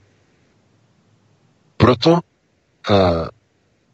i mnozí čtenáři, třeba i dnes, CZ, si všímají, že se tam objevují články proti Donaldu Trumpovi pravidelně s železnou pravidelností aspoň jeden antitrampovský článek denně. Aspoň jeden.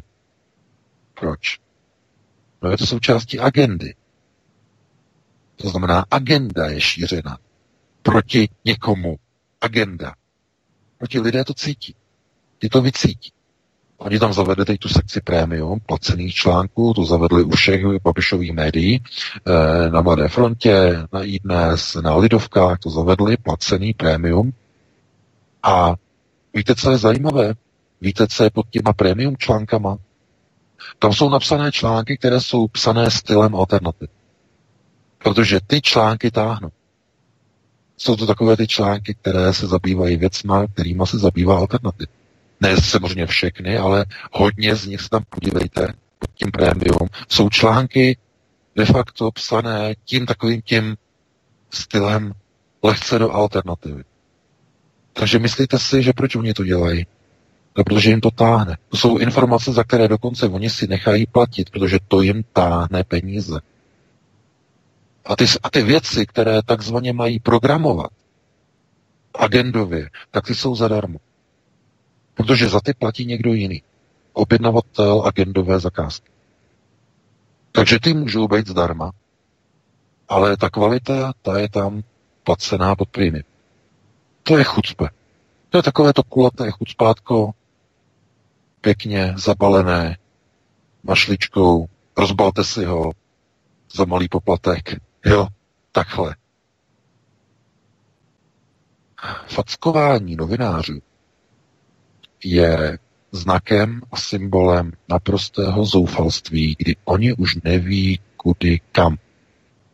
To znamená, kdyby byli na koni, kdyby vyhrávali, no tak budou v pohodě, nebudou nikoho fackovat. Fackování přichází ve chvíli, kdy už nikdo neví, kudy kam. A dámy a pánové, pozor, pozor, pozor, velká souvislost a velký přesah. A komu myslíte, že ta média si stěžují? No přece poslancům demobloku, všech těch pirátů, všech těch ODS, všech těch takzvaně demokraticky utkotvených stran, no, na to si třeba stěžují Babišovi a dalším. E, nestěžují si rozhodně SPD nebo komunistům samozřejmě, ti jsou vyloučeni, ale stěžují si tady těm, no a co udělají poslanci? Jakým způsobem my pomůžeme těm ubohým mainstreamovým médiím, aby měli zase e, tu důvěru a ten počet čtenářů, jako měli kdysi. No musíme nějak zablokovat ty alternativní servery aby neměli takový dosah. Jak to uděláme? No požádáme americké partnery, obrátíme se na americký kongres a tajné služby Spojených států, aby zapůsobili na Google, Facebook a Twitter a aby začali mazat všechny profily všech proruských agentů, všech proruských spolupracovníků, všech proruských aktivistů a všech zpravodajských alternativních serverů, včetně samozřejmě k tomu a proč? Protože to říká výroční zpráva BIS za rok 2018. To znamená, to je jedna souvislost. Jakmile padne facka od novinářky e, deníku N, tak okamžitě e, se zaktivizují poslanci a chtějí e, posílat dopisy do Spojených států, americkému kongresu proti ruským médiím nebo pro ruským médiím v České republice. To znamená, to je obrovská rychlost. To zoufalství je tak hluboce zakotvené, že oni už neví kudy kam a proto požádali americké partnery o zásah proti vlastním občanům. Je to samozřejmě proces e, na pomezí no, vlastně zrady, můžeme říct. E, Tohle to bude muset být důkladně prošetřeno, to budeme sledovat. E, já už jsem stáhnul svodku toho hlasování, to je, myslím si, to ještě si prohlídnu, to mě bude zajímat, přesně si tam prohlídnout ty hlasy, ale e, tohle to jako překročili už opravdu z, z, tu nepřekročitelnou čáru. To znamená ve chvíli, kdy voláte, kdy píšete zvací dopis, on to není zvací dopis, to je spíš dopis uh, úkolovací uh, do Spojených států ke svým americkým bratřím, aby zasáhli proti našim spoluobčanům. My, poslanci, vás žádáme, abyste zasáhli proti našim spoluobčanům, kteří píšou proti nám, proti neoliberálním hodnotám, proti transatlantickému souručenství, proti Evropské unii. Pomozte nám. No a američtí soudrozy se k tomu nějak postaví. PK, nepřipomíná ti to ten zvací dopis, že se, ze 68. To je úplně stejná ano, paralela. Ale Jasně, ale to bylo něco jiného, protože to byla tehdy část komunistické strany, šla proti jiné části komunistické strany. To byla část ústředního výboru, která pozvala eh, na základě zvacího dopisu eh, z, z armády Varšavské smlouvy a eh, bylo to a část ústředního výboru okolo Dubčeka byla proti. Ti o tom ani nevěděli. To znamená, to byl puč uvnitř UV, ale tohle to něco jiného. Tady to, ne, tady to není půjč. Tady, tady to není vůbec půjč, to je jednomyslné, no pozor, ne jednomyslné, ale kromě KSČM a SPD je to celosněmovní, demokratické, politické usnesení proti vlastnímu lidu. Ti dobytkové přijali usnesení proti vlastnímu lidu. No a Eh, co to znamená? No to znamená, že to už nejsou poslanci, to jsou ordneři. To jsou loutky, které přijímají příkazy, povely, a když nemají povely, nevědí už jak dál, povely jsou vyčerpané, tak si nevědí rady a volají o pomoc páníčkovi na telefonu, respektive e, přes americké místo držitelství, jak já říkám, to znamená přes ambasádu v Praze, e, americkému kongresu. Proti vlastním občanům. A nějaká reakce. Očekával bych nějakou reakci. Že někdo to odsoudí.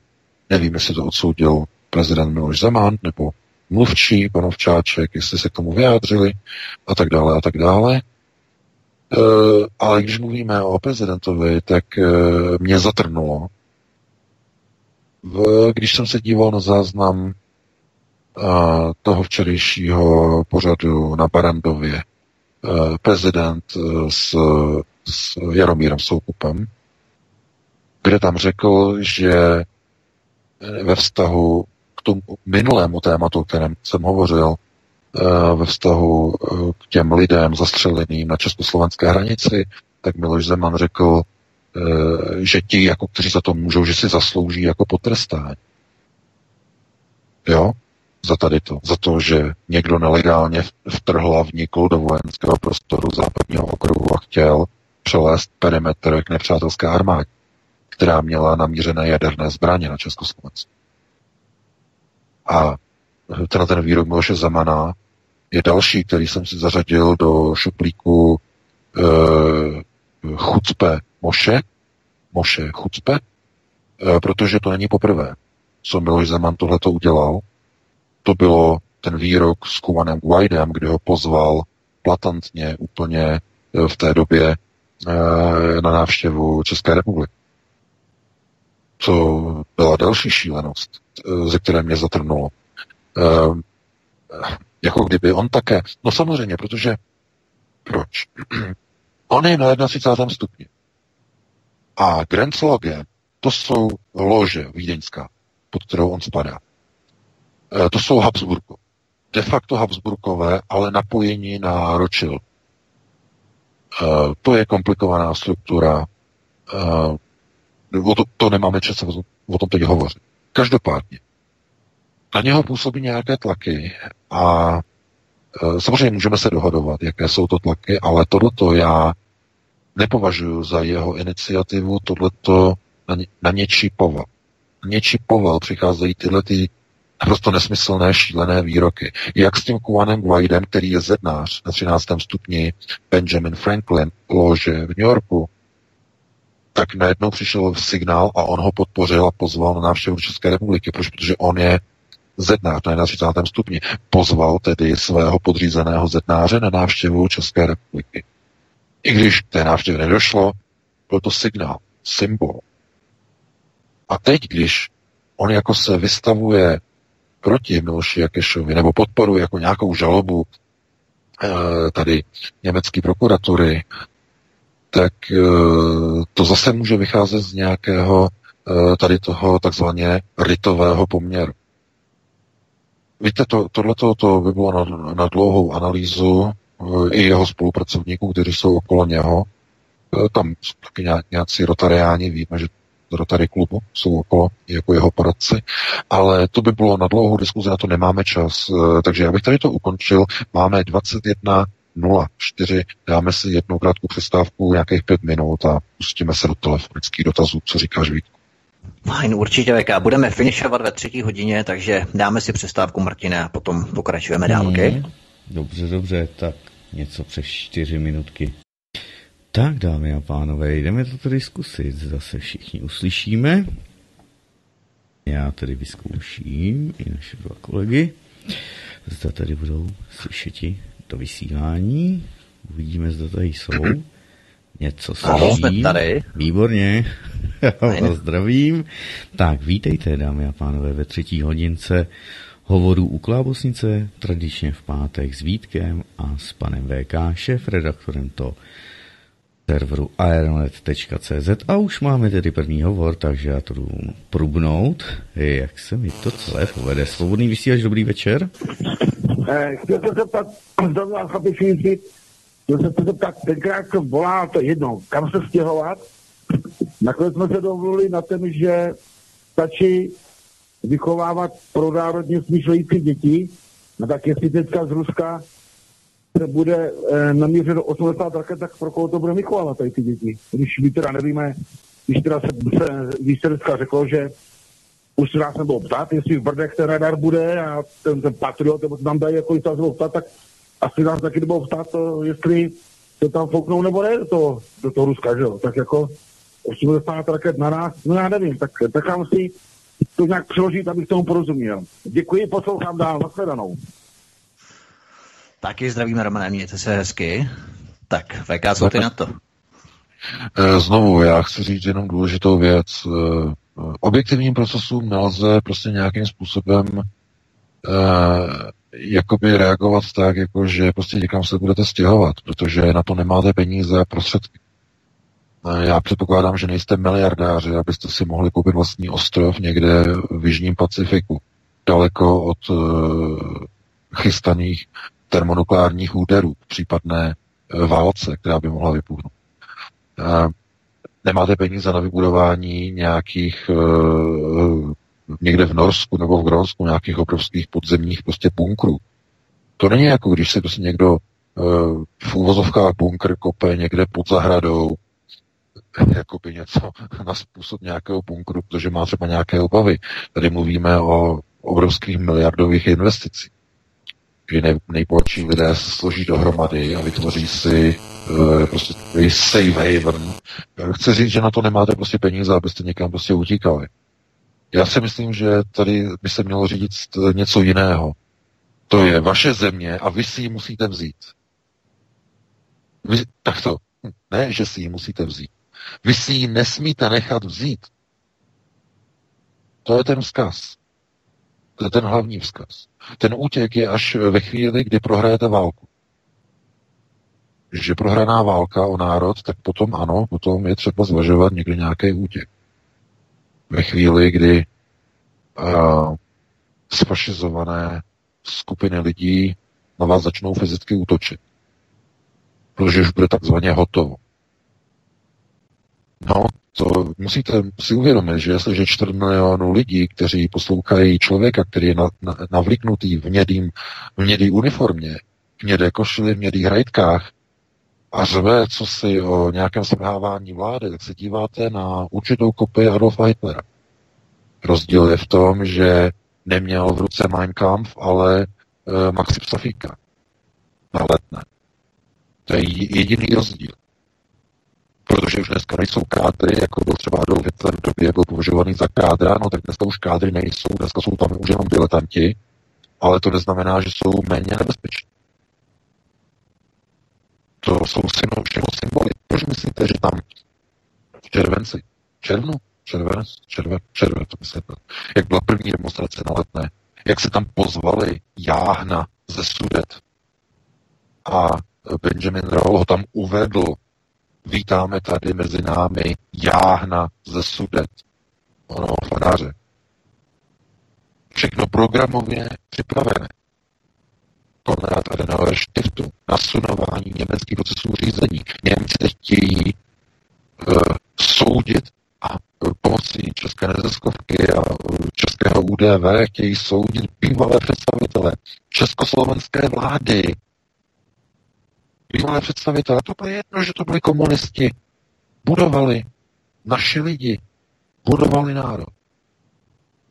Je chtějí soudit. Němci. No skrze proxy zase. České pohunky. Takže necháváte si brát zemi. Berou vám Za pomoci vašich dětí ne třeba teda konkrétně vašich, ale obecně myšleno vašich dětí jako české nové populace, která vychází ze škol, která plní ta letenská náměstí a ty pláně letenské. To je ono, to je ten proces. No a nelze utíkat před tímto procesem, dokud není dobojován. A na útěk, ano, e, na útěk potom, když bude konec války a prohraje se, tak potom ano. Potom kam? To znamená, e, potom bude těžké něco někde vybírat. Jedinou možností budou někde e, prostory v Rusku, protože Rusko bude e, pod jakousi ochranou těch, znovu říkám, no, židovských procesů, Chabadu, to znamená pod kuratelou ruského systému řízení takzvané chasické Rusy, kde budou přežívat tedy některé zbytky takzvané západní civilizace pod jejich ochranou, ale to už jako není jako něco k nějakému juchání, protože to je přesně ten výsledek toho, eh, že jednotlivé národy zahynou ve válce mezi Židy a Židy. To znamená, ty zbytky gojských národů se přikloní na jednu stranu jako ochranu nebo na druhou stranu jako ochranu. Protože nemáte peníze na to, abyste si mohli jako ti nejbohatší eh, budovat někde v žulových masivech norských skal podzemní města a podzemní haciendy. Takže to je to je úplně špatně položená otázka, kam utíkat. Nikam neutíkat. Nenechte si brát vlastní zem. Nedovolte, aby vaše děti volili takové nýmandy, jako je Eh, současný starosta Řeporí. Nedovolte, aby premiéři, eh, aby jim bylo dovolováno, že eh, svými výroky poškozují české ekonomické zájmy na různých návštěvách různých Kijevů, tím, že útočí na Rusko. Tohle to by bylo těžké jako nějak rozebírat někomu, někam prostě radit, kam prostě utíkat. No samozřejmě to oni přijmou, oni na to čekají, aby konečně všichni ti potížisti, všichni ti proruští aktivisté, aby konečně vypadli z té jejich zprivatizované, zglajšaltované, neokulturně zgretenizované republiky. Všichni, kteří nesouhlasí s Gretou, všichni, kteří nesouhlasí se sluníčky, s Havlem, tak aby vypadli z té jejich republiky, z té jejich, podtrhávám, takže to si nesmíte dovolit. To není jejich, To je i vaše země. Nikdo vás nesmí vyhánět. Ale pozor, když jim to dovolíte, nedá se svítit. Když jim to dovolí, když jim dovolíte, aby zvali migranty, aby jim dávali pobytová víza v desítkách tisíc každý rok, tak jim to dovoluje. Já nevím, jako, jak to dál prostě vysvětlovat. Že ano, můžete se sklonit, můžete říct ano, prohráli jsme, bereme rodinu a někam prostě zdrháme. Ale těch volných míst, kde, které nebudou pod vlivem světového sionismu, bude méně a méně a méně a méně. V jedné chvíli už nebude kam utíkat. Všude bude globalizace. Úplně všude. A všude budou te, ty nemocné, rozvratné globalizační procesy likvidace národních států. Takže takhle bych to uzavřel, takhle bych na to odpověděl a pustíme se do dalšího dotazu. Já jenom doplním velmi stručně, že to je právě důvod, proč my jako svobodný vysílač, ačkoliv nám bylo doporučováno po zrušení našeho velkého kanálu z 19 tisíci odběrateli, abychom se přesunuli na YouTube nebo nějaké alternativní platformy, takže prostě musíme zůstat, protože je to stejně tak náš server, stejně tak naše platforma jako kohokoliv jiného, ať se jedná o Facebook anebo YouTube, tak prostě zůstáváme tam tvrdošíně, protože nemáme, nejmáme cejch a v podstatě není to žádná řekněme, společenská diskvalifikace názor. Jednoduše má názor nikdo ten, nikdo ten, je to naprosto normální a tak my máme právo říkat to, co si myslíme, stejně tak jako kdokoliv jiný. A my zůstáváme na YouTube a i samozřejmě otvíráme VK.com a další sítě jako alternativní, ale primárně zůstáváme na těchto platformách. Je to důležité oslovovat další masy lidí, kteří jsou právě na těchto sítích.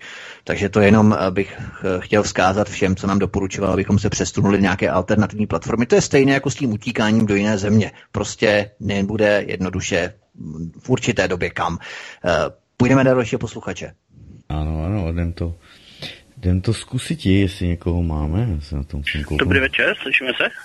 Mhm, já vás slyším. U telefonu Milan, zdravím. Eh, chtěl jsem jenom dodat, vy jste užili další téma, tak já jsem jenom chtěl se vrátit k těm fackám. Tak určitě, jestli jste zahledli na internetu, jste si vzpomněli nebo viděli uh, video, kdy první facku dostal uh, Vasky od pana Osuského na Slovensku a teďka druhou ve vlaku dostal Martin Daňo, to je i táta sama jakoby organizace Jean. Uh, všechny posluchače mimochodem uh, samozřejmě se jakoby aj uh, nabádám na to, ať se na to podívají, protože to je jedna z velkých uh, organizací neboli i novinářských věcí, kde se dá pomoct a opravdu něco dělají a díky ním se mění zákony a tak dále, tak určitě se podívejte.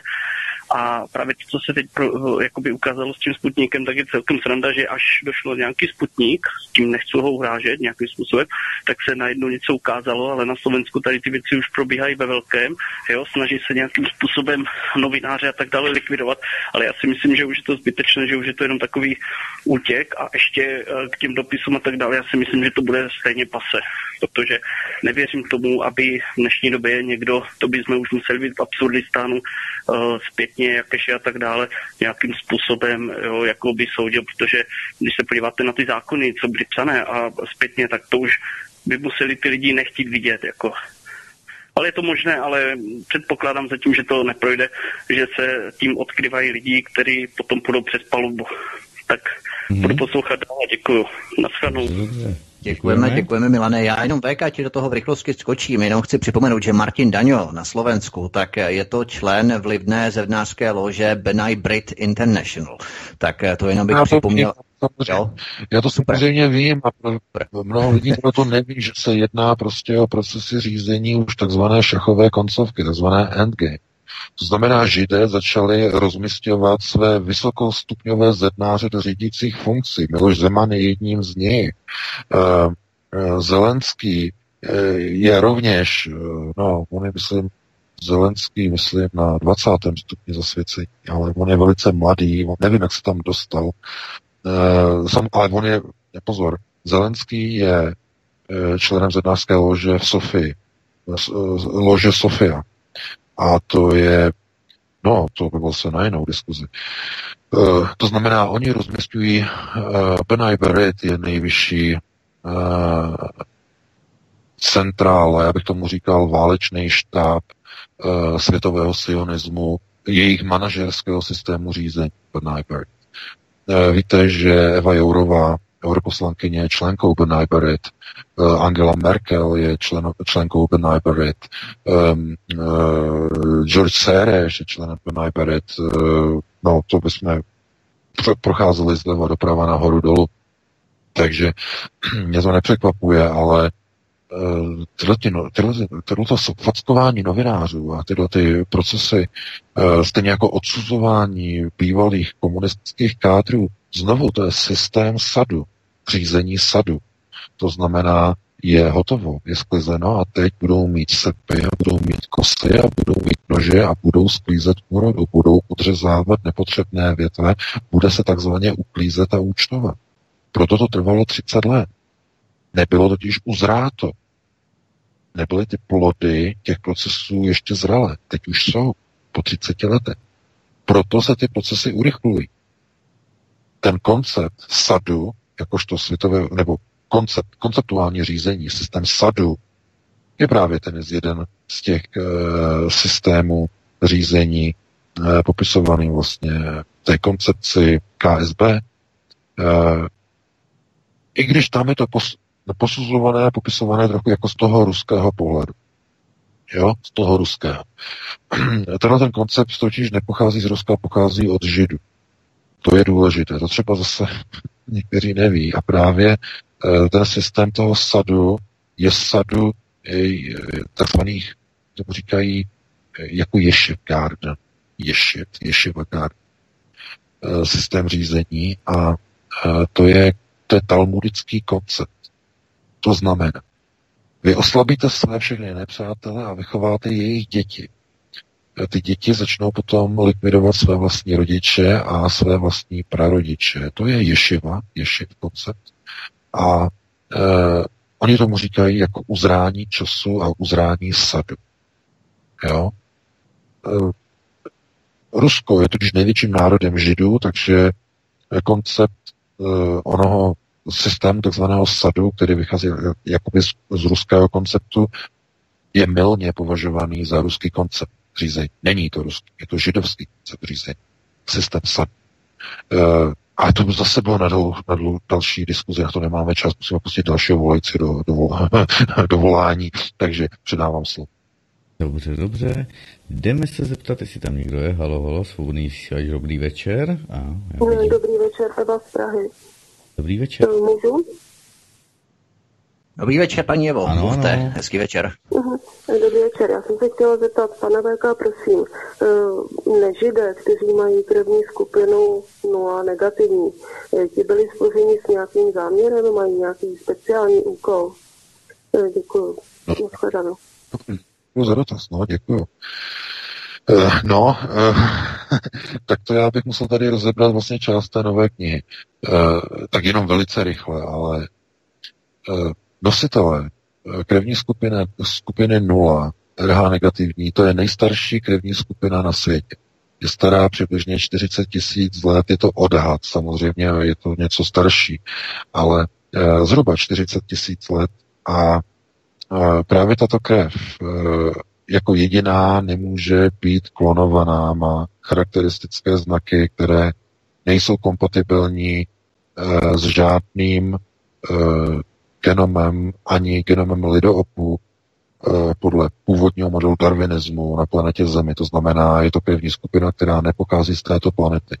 To krevní skupina pochází od Nefile. A národ Židů, ti, kteří mají původní krevní linii, kterou úzkostlivě chrání v uzavřených rodových liniích uh, Amšela Charedy, uh, nesou kompendium veškerého vědomí Nefile. Eh, to kompendium je zakódované v lidském, G, v lidském DNA, eh, které umožňuje těmto nositelům lidem přístup k projekcím kompendia nefilim. Mají vize ti lidé, kteří vidí nákresy, plány zbraňových systémů, technologií nefilim. Proto Julius Robert Oppenheimer, eh, který je jedním z nich, nebo byl jedním z nich, Amšela Karedim, viděl vizi návrhu jader atomové bomby. Proto Edward Teller, Amšela Haredim, člen nebo nositel eh, této krevní skupiny vymyslel vodíkovou bombu. Stejně tak uh, uh,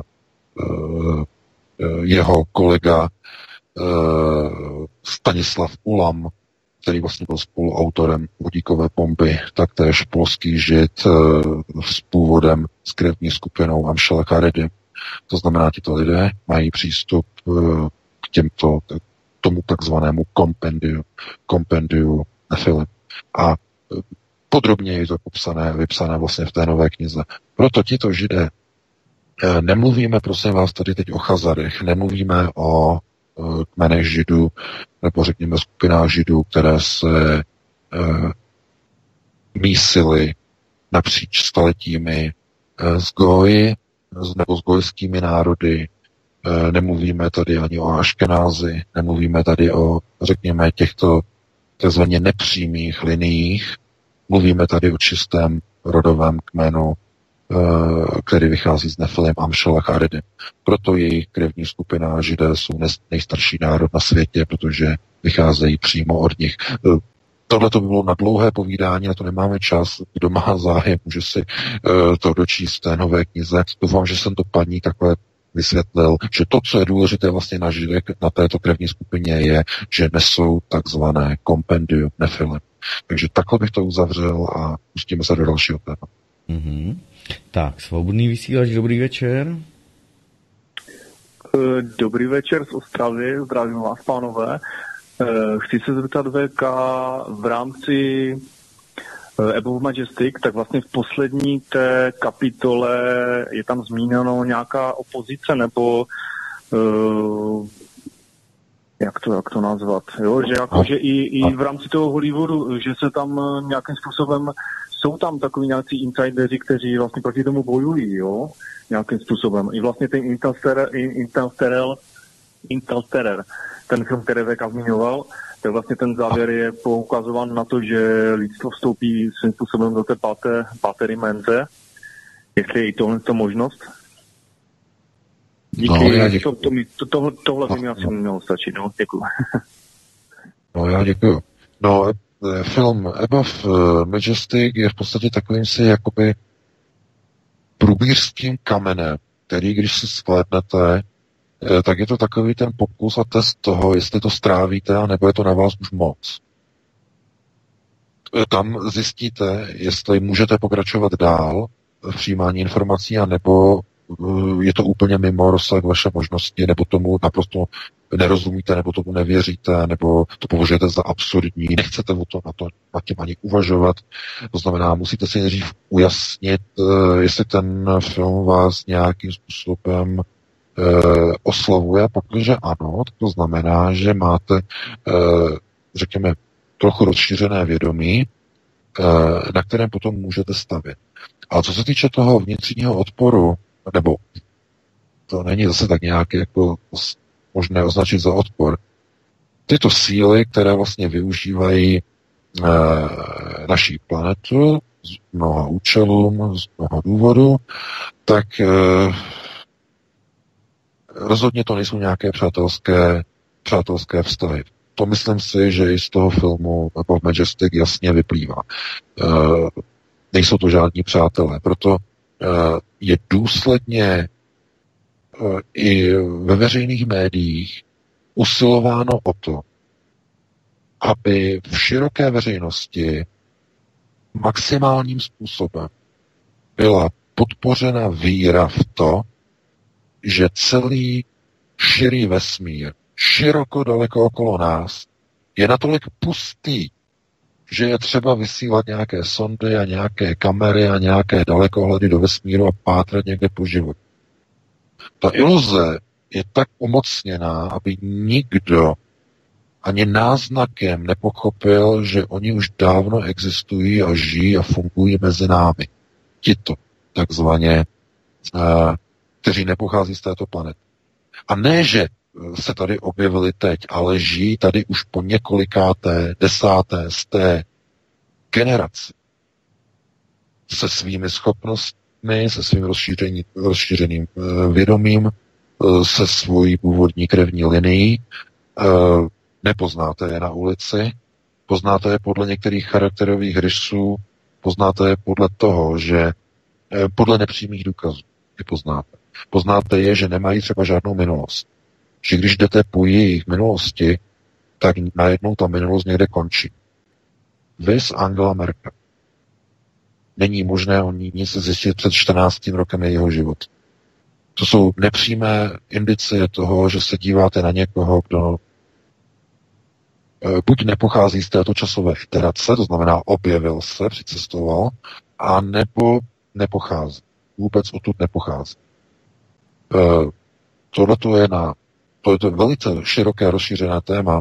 Bohužel na to nemáme teď čas, musíme dát prostor dalšímu volajícímu, ale já bych jenom odpo- odpověděl tomu pánovi, že ten odpor je samozřejmě jasný, ale je konceptuálně vedený jako ochrana lidstva před eh, nevlastními eh, rasami, které nepatří na, řekněme, tento planetární nosič, které sem nepatří. A není třeba to jako nějak definovat, nějak rozvíjet do dalších souvislostí, protože to ani nepatří do tady do toho našeho pořadu.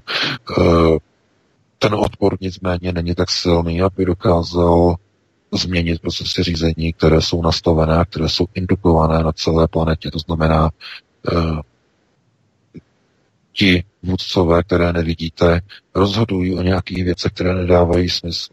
Díváte se na Gretu Thunberg, která je mentálně postižená, přitom je podobná nějaké dívce e, z fotografie, která je stará 121 let.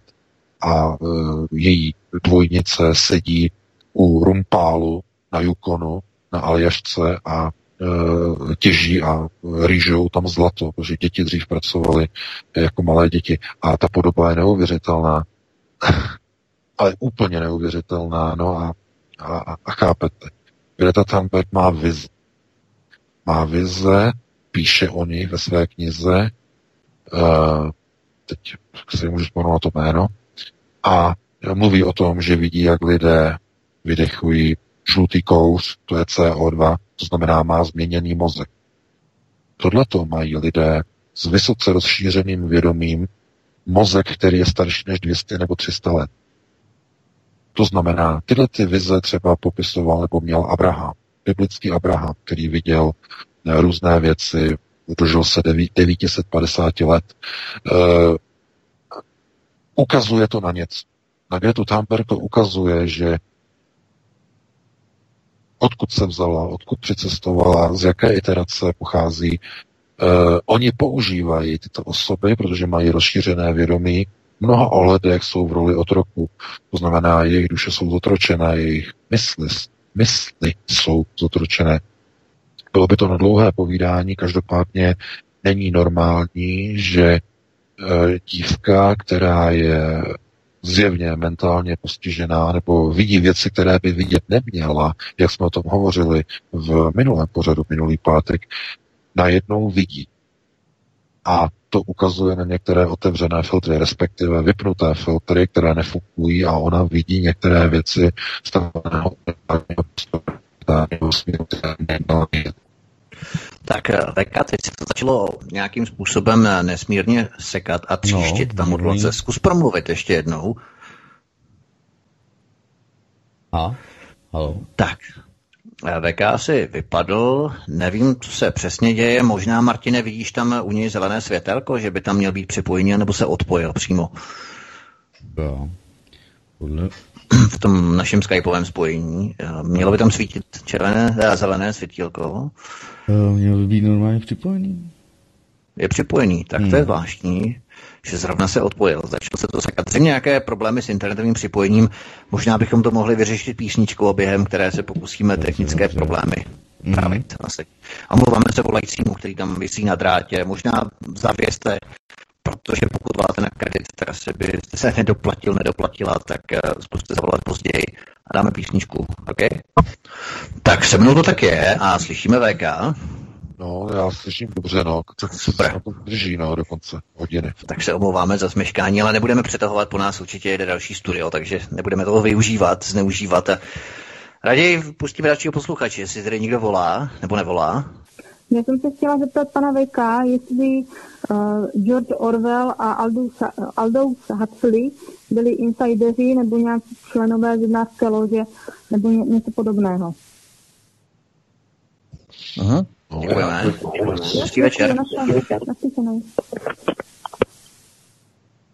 Uh, uh, George Orwell, Edgar Allan Shaw, um, uh, uh, další spisovatelé, další vlastně kádři uh, byli samozřejmě členy zednářských loží. Teď záleží na tom, kterých zednářských loží myslíte. Uh, tady už vlastně zazněla zednářská lože Glacier, nebo ledovec takzvaně, uh, která je silně okultní lože, londýnská lože, potom máte předpokládám, že asi no, to jsou se okultní záležitosti, asi tady nebudeme se probírat lože takzvaných tří hvězd, to je pařížská lože, členem je Emmanuel Macron. Ta se zase zabývá prvky, jako jsou na úrovni uh, tedy starých francouzských nebo frankofonních nebo říkáme franských kultur, to znamená vyvolávání, no, nebudeme říkat čarodějní, něco tady těch věcí, ale uh, každopádně, když se podíváte, tak on nosí ty kravaty a nosí vlastně ty označky, uh, ty symboly vlastně tří hvězd, tohleto jako členství k tomu, no a to jsou všechno jako zednářské lože, takže já bych o tom ani jako tady jako nerad prostě povídal, protože uh, ty souvislosti uh, jsou důležité hlavně v tom smyslu, že umělci pouštějí nějaké informace, jsou většinou za, za, zasvěceni uh, ve chvíli, kdy píšou o nějakých nestandardních věcech. Nepíšou teda o tom, že ona potkala jeho, měli se potom rádi, řešili nějaké konflikty, nepíšou harlekinky, jo, tohleto. Mluvíme o spisovatelích, kteří mají transcendentní přesah a píšou o věcech, které jsou s časovým dlouhodobým přesahem. To znamená, ti lidé jsou zasvěceni, samozřejmě vědí. Takže takhle by to jenom velice krátce jako schrnul. Tak, máme další telefon. Dobrý večer, eh, Černý Antonín Kladno. Eh, měl bych jenom dotaz na pana VK, jestli by bylo možnost. Ano, hovořte. Můžu? Dobrý večer, eh, Černý Antonín no. Eh, Prosím, slupte si rádio. Ano, ano, Neustále ano, tomu, tomu úplně, ano, rozumím, tak. rozumím. Tak, eh, prosím vás, chtěl bych se zeptat, já jsem bohužel teď ještě nečet, protože mm, to ABB, nějak se domluvíme potom, co se týče teda tý, jiný platebních možnosti, ale chci se zeptat pana Vajka, proč vlastně člověk dokáže Eh, protože mám určitě nějaký schopnosti, nějaký no, možnosti, něco jsem zažil, prostě prožil a proč vlastně člověk dokáže pomoct na určitý, v určitých věcech jako druhým, ale sám sobě uh, pomoct ne, nedokáže. V čem, proč, proč je to tak? Děkuju. Naschledanou. No, děkuji za dotaz a na to je jednoduchá odpověď. Odpověď zní Kovářová kobila chodí posad tím máte odpověď úplně na všechno. A není třeba to ani rozebírat. Je to prostě proces, kdy žádný lékař neléčí sám sebe. Nikdy. Za žádných okolností. Byl by to dokonce velký nesmysl. Ten, kdo rozdává moudrosti, nemůže je aplikovat sám na sebe. Něco by tím provedl, něco by tím přivolal, něco by tím zneužil. Stejně jako léčitelé léčitelé, kteří mají obrovské schopnosti, eh, léčí druhé, ale nikdy nemůžou vyléčit sami se. No, hm. to, to zase, zase s velkým přesahem. Zase bychom museli rozvíjet souvislosti, na to nemáme čas, ale eh, je to normální, je to, je to, je to, je to, vychází to právě z onoho konceptu, z toho starého českého rčení, že kovářova kopela chodí po a není to kvůli tomu, že ten kovář byl chudý a nechtěl by tu kopelu uh, okovat, aby měla dobré, pěkné To Kvůli tomu to není. To kvůli něčemu jiné. A aby lidé pochopili, kvůli čemu je to. k tomu potřebují zase rozšířené vědomí. A to bychom se zase dostali k těm tlustým knihám. Bohužel na to nemáme čas. Musíme dát prostor dalšímu volající. No, halo, halo. Ano, ano, dobrý večer. Dobrý večer, já vás srdečně zdravím. Moc krát samozřejmě děkujeme za vaše vysílání. Snažíme se pomáhat, jak to jde i jako důchodci. Mám dvě krátké poznámky. Za prvé těch pár lidí, kteří chodí s tou zvláštní krví, teda po Evropě, tak máte naprostou pravdu, mají o jeden obratel více, to za prvé. Za druhý, k tomu, co bylo včera s panem prezidentem eh, v rádiu s, s panem Soukupem, souhlasil nejenom s tím stíháním, ale také souhlasil i s výroky pana Babiše o tom Krymu. Tak to bylo taky zajímavý. Ale já mám teda samozřejmě dotaz, jestli úplně náhodou nevíte, co se stalo teda eh, v New Yorku nebo teda ve Washingtonu. Měl být snad jako otráven teda prezident Trump nebo chtěli ho otrávit. Nevíte něco o tom? Děkuji. Naschledanou, mějte se hezky. Dobře, děkujeme. No, já, já vám také přeji, abyste si měl hezky, děkuji za přání. To je důležité v dnešní době, škaredé, aby se lidé měli hezky. Moc děkuji za přání, to mě potěšilo. Uh, co se týče Donalda Trumpa, uh, to uh, ano, jistě, ale on to dementoval, jo, že to není pravda. A, a víte,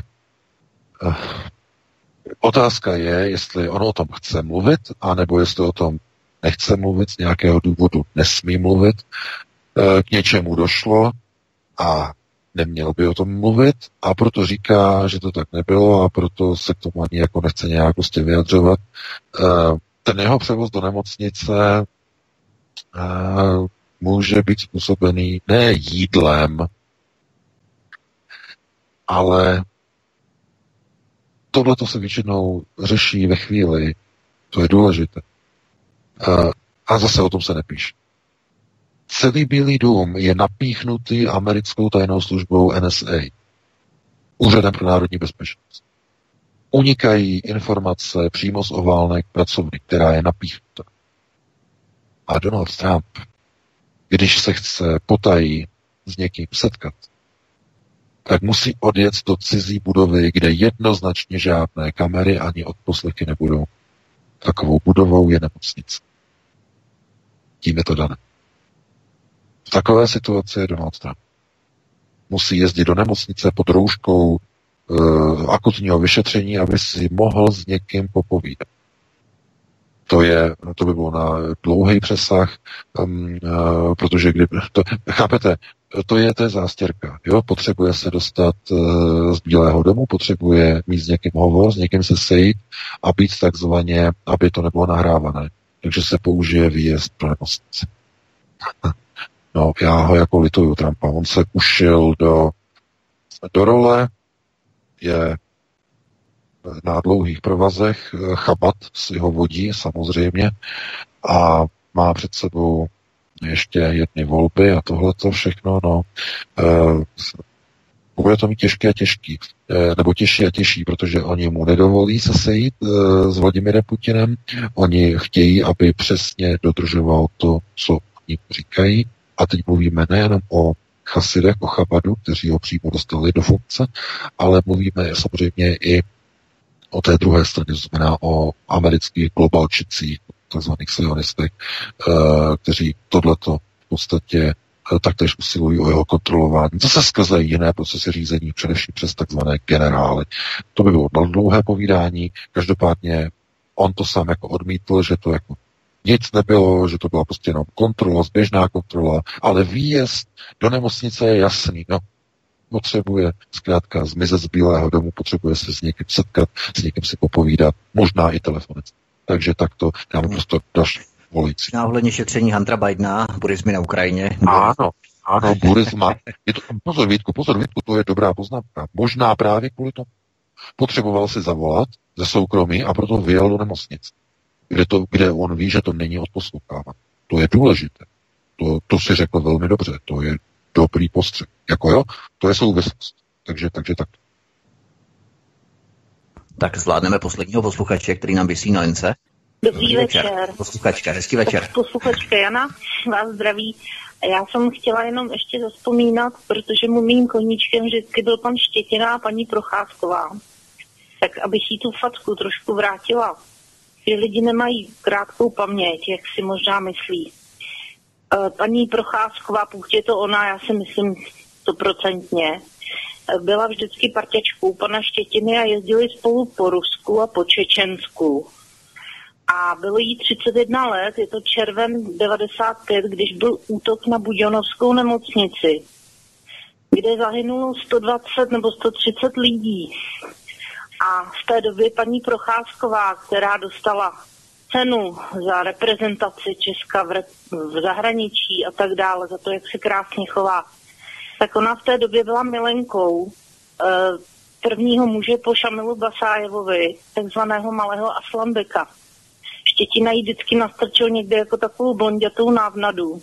A ona vlastně přes tuhle přes postel vlastně mu vyšlapávala diplomatické cestičky mezi teroristy. Takže v jejich pamětech jsem to četla, je to asi pět let zpátky, ona sama popisuje, jak Aslambek předvečer tohohle útoku na čele měl zelený pásek s bílým nápisem Allahu Akbar a četl si Bibli.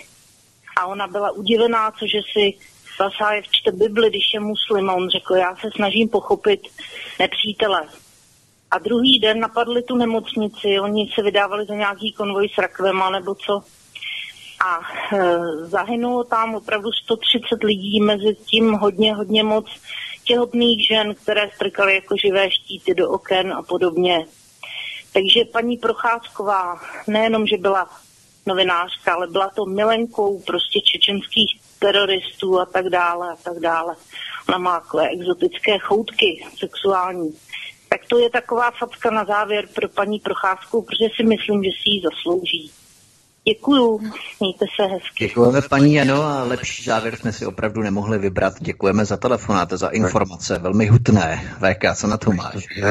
Já to nebudu komentovat, to je síla. Jako jo, jednoznačně teda to je, to je síla, no. Každopádně, eh, jak říkám, no, eh, to je opravdu eh, jako něco, něco to jako vypovídá. Já jsem to nečetl, tu její knihu nebo její paměti, eh, paní Prokázková jsem nečetl, takže nevím, ale pokud, to, pokud je to dokresleno jako tady, tě, tady těmi informacemi a pokud, že jsou tedy validní, tak to jenom prostě jako, jakoby do, dokazuje ty souvislosti, to znamená Proštětina, eh, paní Prokázková, eh, souvislosti Čečensko. Eh, já si myslím, že eh, to jakoby otevírá nějaké, hm, jak bych řekl, některé obzory, některé souvislosti, No a potom se nemůžete divit, jako že prostě někdo jde novinářka, paní Prokázková prostě sfackuje novináře konkurenčního sputniku.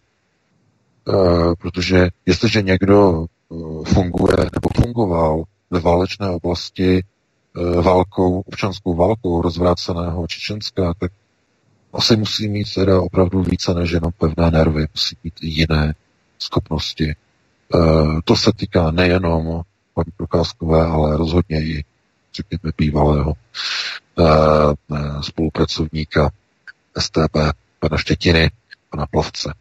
Uh, takže já nevím, asi takto, bych, takto bychom to mohli uzavřít, zhodnotit. Máme 22.05, no přetahujeme, takže já se s tebou roz, rozloučím Vítku i s tebou Martine. Já děkuji za vysílání. I se omlouvám za tady ty technické problémy, které jsme měli, no a uslyšíme se u nových informací a probereme nová, nová témata opět za týden v pátek od 19 hodin tady na svobodném vysílači. Do té doby se budu tedy s, s vámi těšit. Naslyšenou. Tak já taky moc děkuji za vysílání. Martine, taky vám, milí posluchači, za přízeň, kterou nám zachováváte, že nás sdílíte, propagujete nás. Já jenom eh, Předchozí paní posluchačka nám sdělila, že se snaží pomáhat a snaží se oni pomáhat nám, což je skvělé, nebo Aeronetu to už je jedno, což je skvělé, velmi děkujeme. My já jenom odpovím, že se snažíme také vysílat, a což jsme si měli možnost vyzkoušet i v předchozí hodině a napnuli jsme všechny naše síly k tomu, aby jsme se opravdu snažili vysílat, takže doufejme, že příště už nás tyto technické komplikace nepotkají. Já už to nebudu podlužovat. Příští pátek po 19. hodině se těším. Od mikrofonu zdraví Vítek. Hezký večer. Ahoj Martine, milí posluchači posluchači, také vás zdravím a poslouchejte Real Svobodný vysílač. Prosíme, pomožte nám s propagací kanálu Studia Tapin Rádio Svobodného vysílače CS. Pokud se vám tento nebo jiné pořady na tomto kanále líbí, klikněte na vaší obrazovce na tlačítko s nápisem Sdílet a vyberte sociální síť, na kterou pořád sdílíte. Jde o pouhých pár desítek sekund vašeho času. Děkujeme.